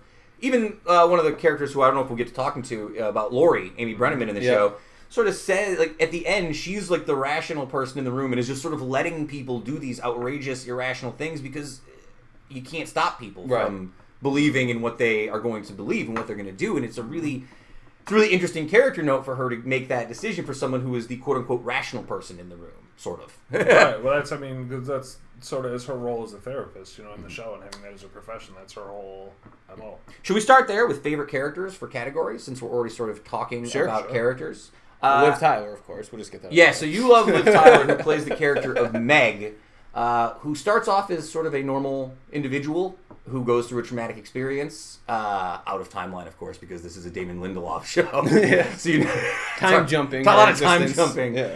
Uh, and then she ends up becoming a member of the Guilty Remnant, which is a cult. Yep. Uh, and being pretty psychopathic, diehard. Yeah, and sort of going full, like, being more extremist version of this. Accelerating and radicalizing. the Yeah. cult. Yeah. Oh yeah. Uh, I don't like Liv Tyler the way you do, Justin. You've No? made it very clear. He doesn't like Liv Tyler at all. Yes, I do. She's No, the not greatest. you, Oh, him. Oh, Him. him. Oh, that's I've ne- okay. I've I'd never- rather kiss Steven Tyler. she's on my she's on my list.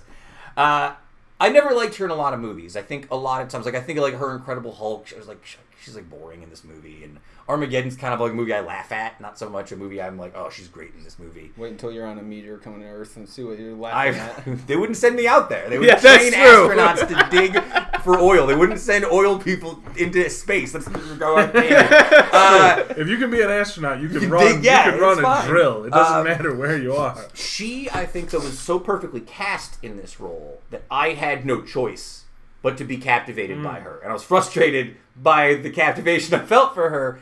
Uh, although I felt that she, Disrupted the narrative. I felt that she also fell into my biggest disappointments because they did such a good job building her up in the first two seasons that by the time the third season came around and she has a couple appearances, Sorta, it, yeah. it felt like they missed out on using Yeah, her. Right? A very wrestling term. They kind of uh, On- got rid of her storyline suddenly and Yeah. moved her into a second program that didn't have anything to do with what they were building her up for, type of thing. Yeah, not and not that it was. Well, in the movie, they killed her. Well, I mean, even in terms of her when she gets the text, like a lot of that stuff becomes a little bit. She's with the the.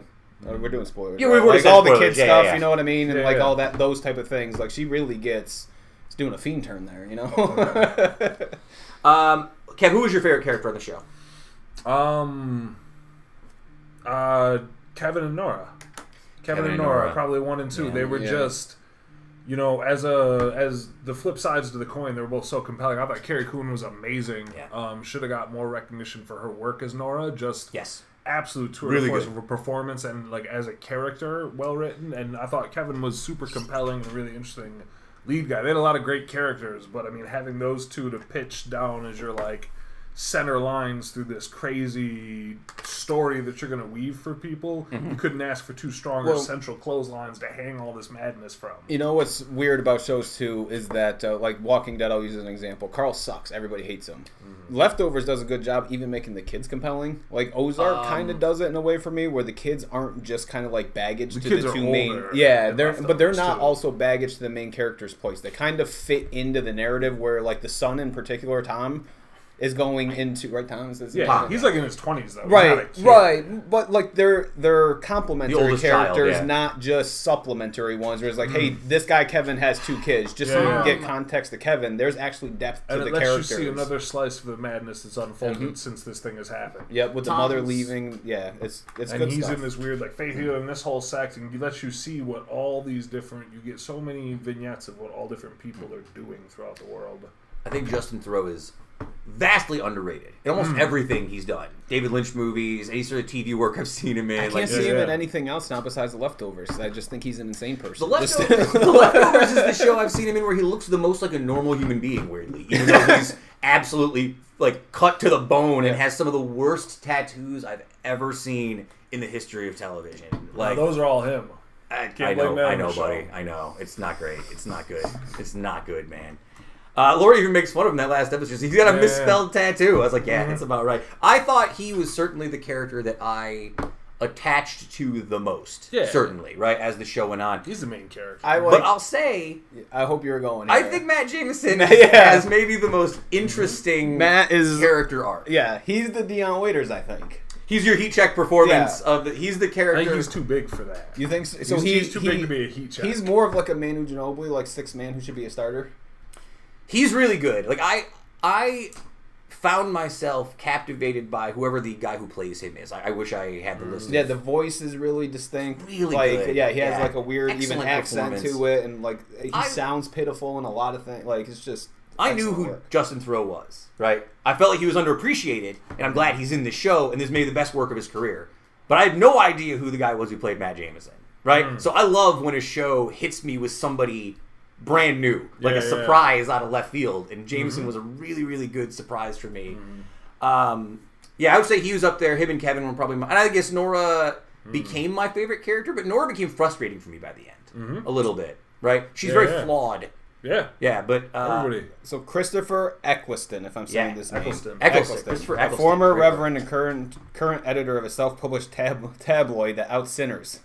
He Really? later relocates to Jarden, takes over the church. I thought you were talking about No, the guy in his real life. I was character. like, wow, no, no, his character in the pretty show. spot on. Yeah, you got Carrie Coon, and then you got uh, man, Carrie Coon, what she was in other stuff now too. I think She like was the in She was in show. Gone Girl. Yeah, Gone all Girl, sorts yeah. things. And then uh, yeah, Guilty Remnant that doesn't last Oh, like Ann super. Yeah, in, She might in be- deep. Ann the first season of the Guilty Remnant, there with those characters there will make you very uncomfortable and almost nauseous in some of the stuff. So let's get to that next question, then, since we're almost there. Uh, best season of the show. As I mentioned, the first season takes place in Mapleton, New York, and focuses mostly on the Guilty Remnant. I feel like, right? Would you say that's fair? More on the Guilty Remnant than the other seasons tend to. At least as a group, um, in numbers. Like a powerful unit in an isolated location, they kind of become more of a philosophy and ideology throughout the the rest of the seasons. I think you know what I mean.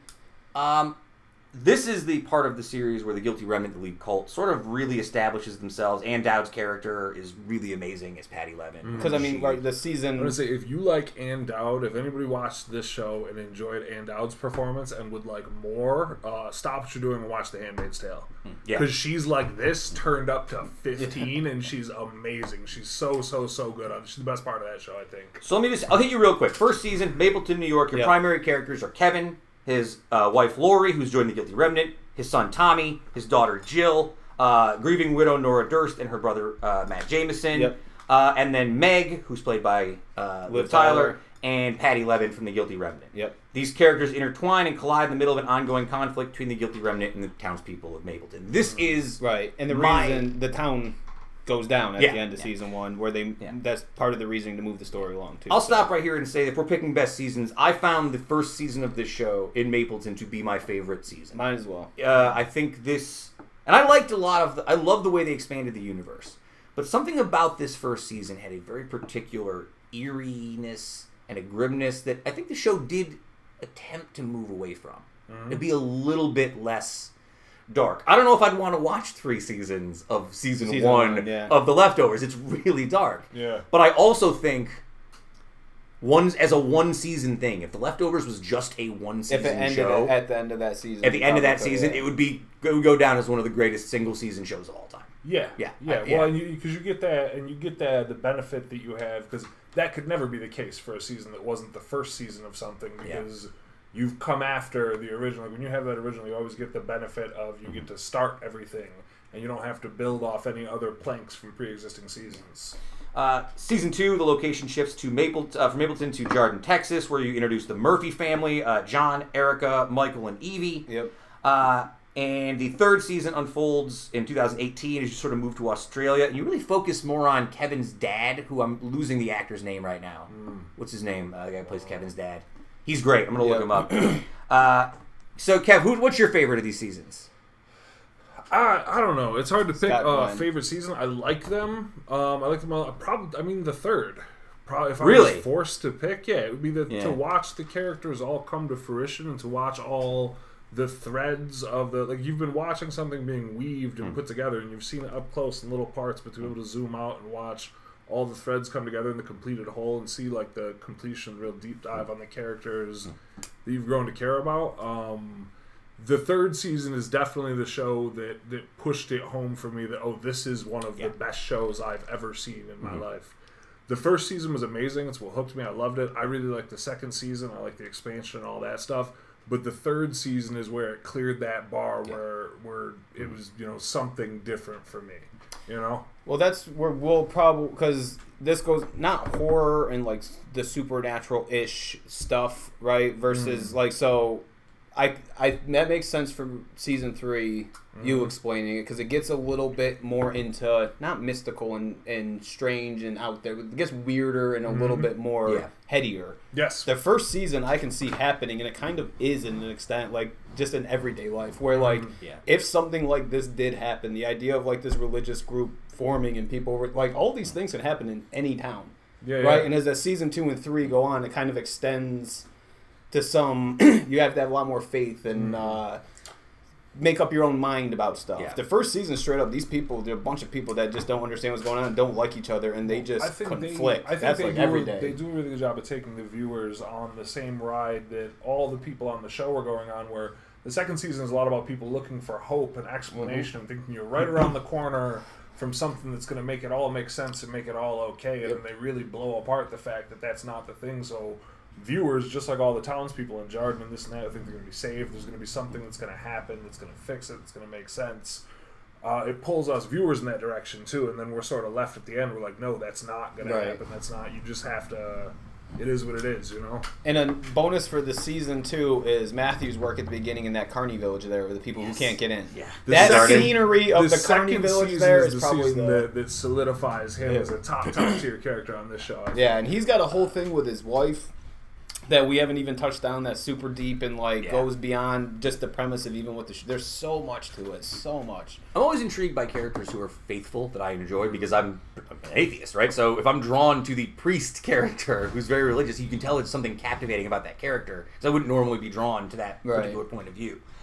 Uh, I want to say real quick, Scott Glenn, who plays uh, Kevin Yeah. Kevin Garvey Sr., might be the heat check performance of the series. He's yeah, he's he's mad. really Yeah. good. super super Well, strong. and super he has to exist to explain a lot of stu- stuff that Kevin does. Yeah. E- either, either Yeah. being like uh, Well, to set up the- biologically. set up the conflict of whether he's mentally ill or whether he's some sort of Exactly, prophet or going through some sort of weird. exactly. Uh, so, if you guys could choose to live at any of these locations, Mapleton, New York, Jarden, Texas, or Victoria, Australia, what are you picking, guys? I took Carney Town outside of Jordan. You want to live in the Carney Town? That makes all the sense in the world. What is it? I put me up on the on the wall. It's my turn. I- Victoria, Australia seems super chill. Victoria, Australia, Nora's House specifically was super, Super nice. chill. yeah, Yeah, she's just like riding a nice. bike around. Like, uh, I- I mean, what I was her her- job out there? She Delivering just had eggs. The pigeon. No, she was Oh, the the pigeon. pigeon. thing. Yeah, yeah, yeah. She did the pigeon thing Uh, Nice countryside biking with doing- the love messages sent to him. Yeah. so, the Guilty Remnant. Let's talk about this cult for a second. Mm. Uh, point of the Guilty Remnant, they wear all white, they're smoking cigarettes, they lurk outside of people's houses. They don't speak. They don't speak. They write on Can, notepads. can either of you guys explain to me what's the point of the Guilty Remnant? Like, what point are they trying to get across? 'Cause I- They, They're the rapture, the religious part of it. I think that th- these people are paying that's paying for the sins type of deal. We're here to. Isn't it more about remembering? Like they want you to remember what happened. That's what I feel like. I'm not sure what the guilty remnants like. to serve Long as a plan. reminder, yeah, to not get yeah, over that's- it per se, that's- yeah. I mean, that's what they say. You know, repeatedly in it, we're like they serve as a reminder. They're the guilty, Guilty remnant, the people yeah. that are here, and the only thing that matters to them, nothing matters, because it's all over, and they're here to serve as a reminder to the fact that the world ended on this certain day, and everything's over, and everybody left here is just left here for absolutely nothing because there's no point to do anything except for sit and wait for your turn Yeah. to die. Paying for this, your reminder. So they serve as a constant, yeah. living reminder to That's why people get mad when they see him. they That's try why to they just recruit stand on the people to their thing because you notice the people who go over are the people who become so frustrated where they're like, "This is too much. There's no point. This is all crazy. There's no point to living." Joining the guilty remnant is a is a form of soft suicide for these people. You know what I mean? It feels like it's not an attractive enough package for me in this Because you don't, theoretical. have, you don't have that level of despair, Right. You know what I mean? These people aren't picking like vacation Right. resorts. You, these people are. Everybody who joins it is somebody who's been so damaged and so pushed to the brink that they have Left they feel over. like they have no left, no other option hmm. left to go. So Yeah. they just say, "Fuck it, I'm done with this." They wash their hands of it and they're like, what's the point of any of this? I'm going to join the guilty remnant and just hmm. you know wait for the end. And because that's where we all belong. my side when this was all happening too is I wanted to see the sides like how do I get in on that? Yes, you Right, are. like the two percent went. Well, I want in on that. I don't want to be like, what was I doing to miss like that? You know, I want to jump in. Are they somewhere better? They better not be somewhere better. yeah, if they're where do they somewhere go? better, I want to go with Give them. me a new machine to go there, whatever the case is. Like I'll we- figure it all out so I can go with those guys, type of thing. I don't want to be left with these dirt balls. Us ninety eight percent weren't good enough. We've said it a million times. They're in the burning towns down. Ultimate Universe Carnage. Um, We've said it. We've said it a bunch of times in the last 32 minutes. But I feel like I really, again, need to really hit the the spoiler clap. Like, so in the ler- very last episode of the show, Nora is sitting down at a table with Kevin, and she tells him that she went through a procedure that sent her to the other side. And the big reveal, I suppose, is that for this world they're living in, two percent of people vanished. yes, But for the people who vanished, 98% of the world they vanished live for in like an them. For alternate them. dimension. Yeah. right, so to a speak. whole different level of. uh, and then she claims that she came back. And Kevin believes her. Yes. Do you believe that she went to the. al- You don't believe it. You're shaking your head no. you think she made it up. I don't know. I mean, it's left to interpretation, right? Like, so Does it matter if she went? I no, guess? that's kind of the point. That was gonna be that was my answer. Yeah, you were gonna say no, she didn't. You were gonna say yes, she did. And I was I was gonna say, gonna it say, doesn't yeah, matter. it does. It's that's, the not. That's like the bury the lead thing, right? Yeah. Her actually going somewhere doesn't matter. There's closure to those two's Yeah. lives to an extent about like it just the, matters the- that he believes her, and she. The whole. I mean, the whole show. She's wrestling with, with trying to give herself permission to move on Right. from this grief and this loss and these people that she's lost because and people struggle with this when they lose somebody, trying to figure out like what's the appropriate amount of time. Am I a bad person? Like it feels weird to forget, but inevitably when you move on, you know, people things fade and forget, and there's a lot of guilt and weight in wrestling Well, with like, you know, right is from it the okay for me to move on? right from the start, okay? Nora's part of the whole process of looking for answers and gathering data. Right from the start, she's working with the government of Mm-hmm. showing up at people's houses. So, like, right when her c- character's introduced, you know she's not stopping until she can find out for her own personal sake. And I think the idea of the 98% is closure for her, saying, Yeah. I'm here with all of these other people still, and we're chasing these 2%. What about the that other side? They're missing everything they knew. They're probably 10 times more depressed if they exist in some realm, right? Like being taken from everything you Yeah. know is on the flip side. Wow, not that bad if I still have 98% of my life, right? Like, I guess the same question applies to do you think Kevin was a prophet?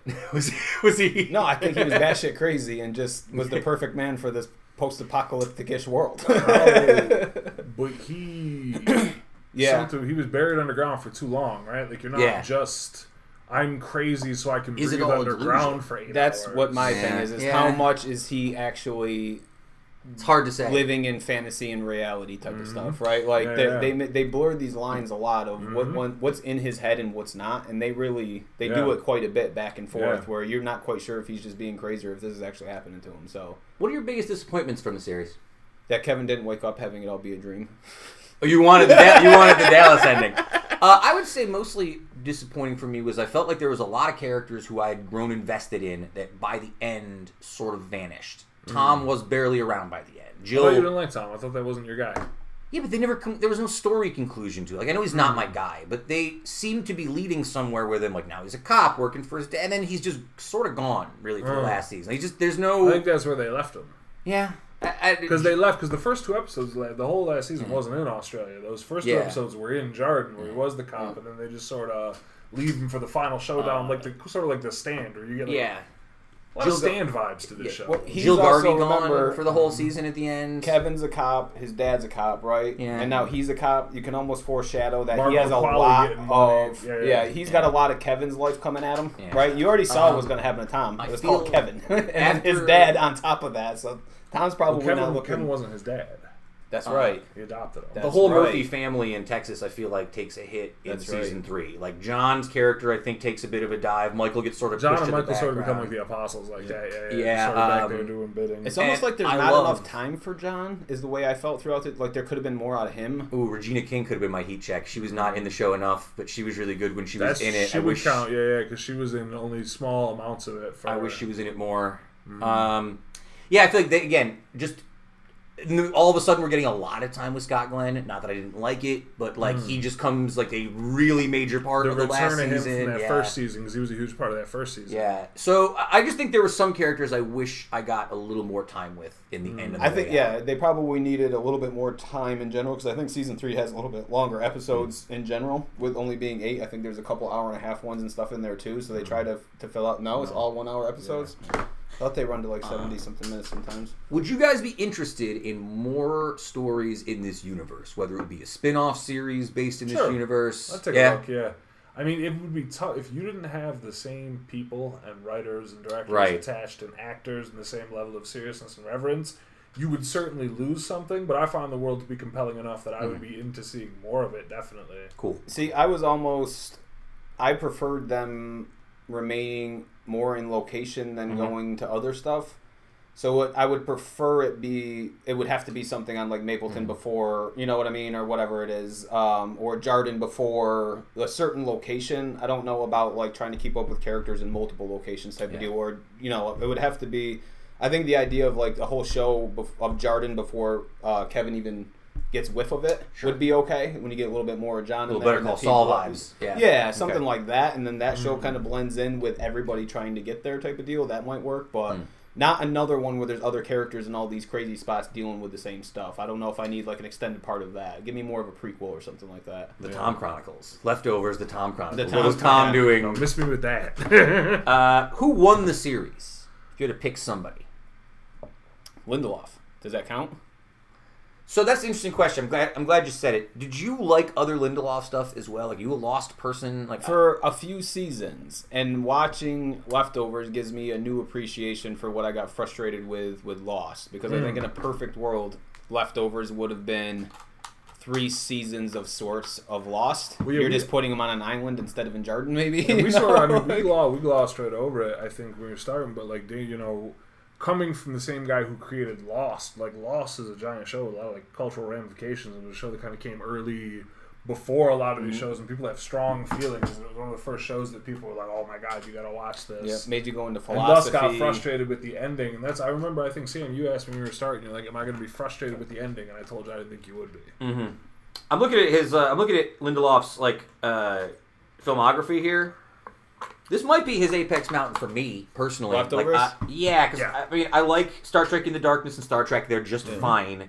Uh, but like Lost will probably be Prometheus, the one Cowboys versus Aliens, that World the War Z. come Yeah. for. I Uh, think. like Lost is a show that I I just kind of is too far out for me. Well, to look care, at he's you probably I mean? collecting royalties on. I like that Watchmen, show though. Watchmen la- was later good. in life, right? I right? loved Watchmen. Like, But is, Watchmen is was really Lindelof eighty years old and still getting lost checks for like some sort of streaming or syndication? Probably. Yeah, probably. Yeah, probably. for sure. Uh, I would say for me, I think this. I think I think Theroux.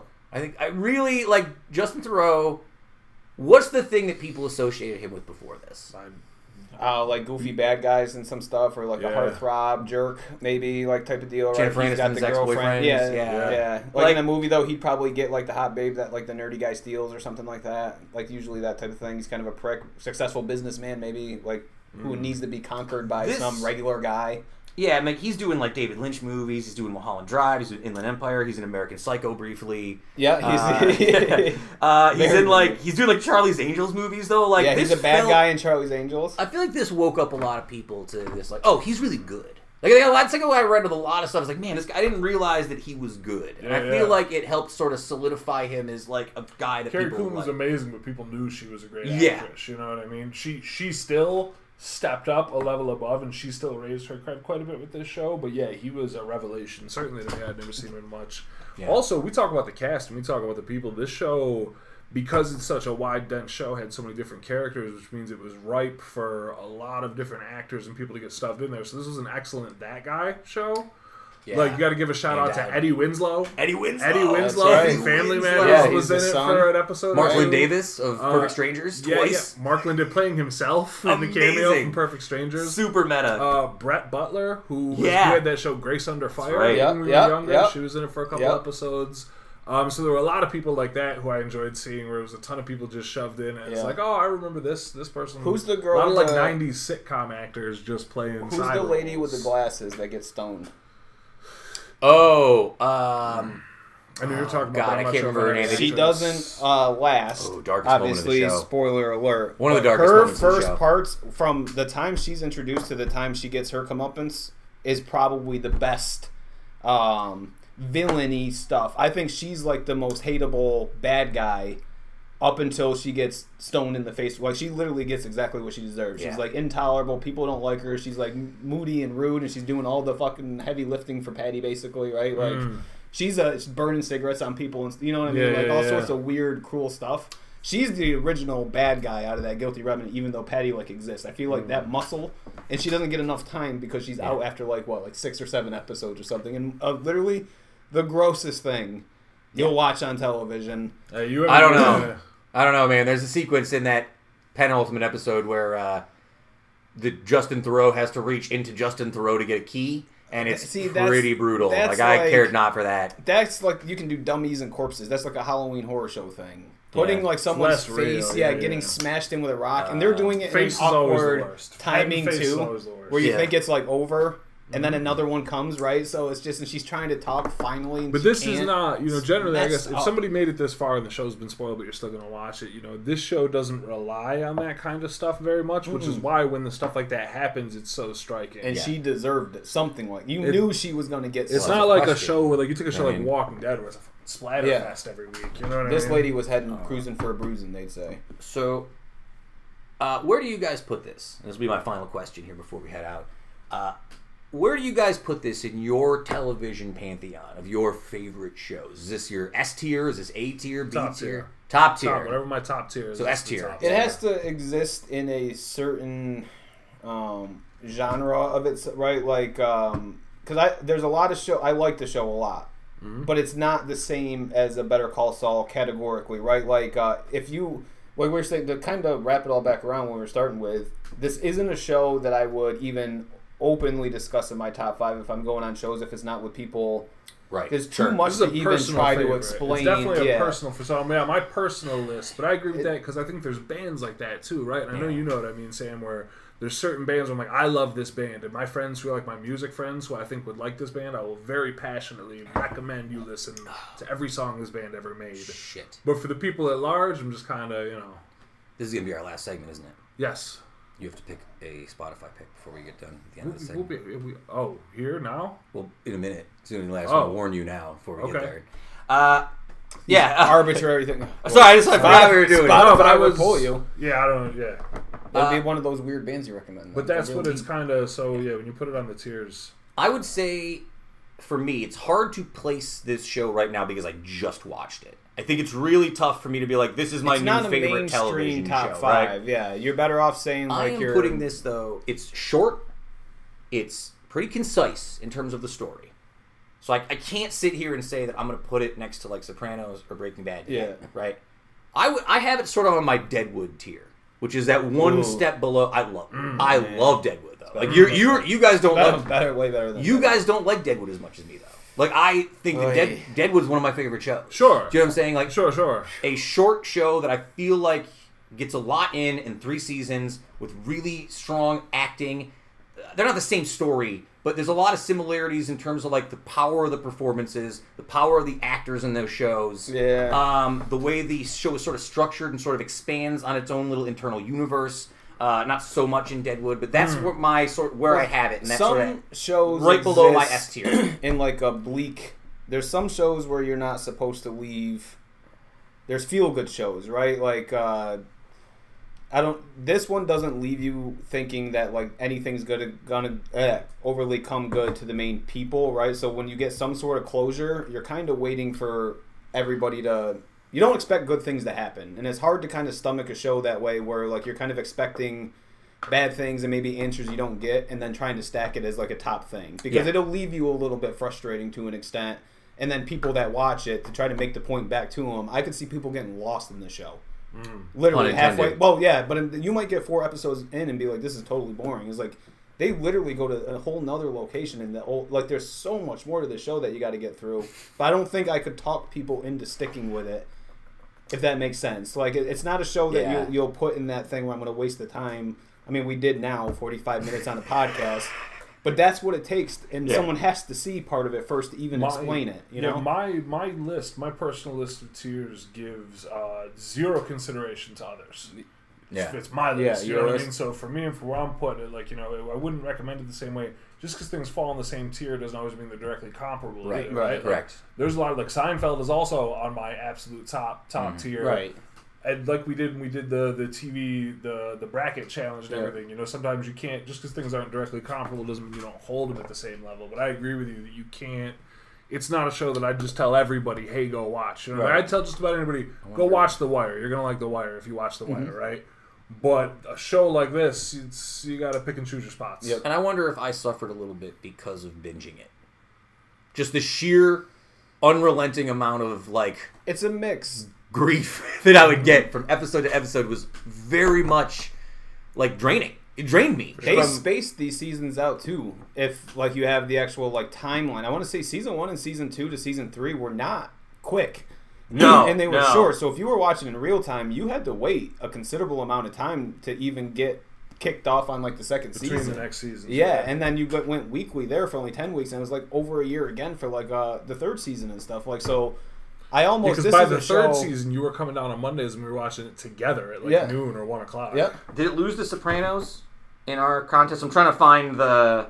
I think it got hosed hard, if I recall. I, I mean, I can't put it past Sopranos. Sopranos still probably the best single television experience in my life. Hmm. I would say. Um, you know why? Because like, why? Not every episode of Sopranos is soul crushingly bleak. Yeah. like some of them are jolly for the most part, as hmm. jolly as you can be when you're like you know hmm. being gangsters. That's what I really appreciate about the about the leftovers is just the the depth and the degree of difficulty and the execution and like the craft. You know what I mean? Like just every from from top to bottom. It's really it was a, a big attempt. It took a really big swing and knocked it out of the park. Mm-hmm. Yeah. I love to see. Well, I think there's a lot to say about the idea that like you'll watch The Sopranos over and over. There's great. You'll never probably watch watch The. Leftovers again. There's greatness in that. I can right. say- It was self-serving and satisfying one way through. You got what you want out of it. You don't need to go back and see other things. Right. Like I I think can it's say better as off the- as a one-off. since I I didn't rewatch all of it, but I watched But a lot of episodes him, of him, yeah. and I watched some to catch up with him. I got so much out of the rewatch. Yeah? that I Hmm. didn't get from it the first time. Um, I found it to be. real. it's not something that I'm going to rewatch three times a year as casual background TV when you're like cleaning the house or doing something. Yeah. But I definitely got a lot from the rewatch, and there were a lot of things that I was able to. Just like it is when you rewatch something really good, where you're not just holding on trying to figure out what's going on. You're taking a more leisurely stroll through, and you pick up on some different stuff.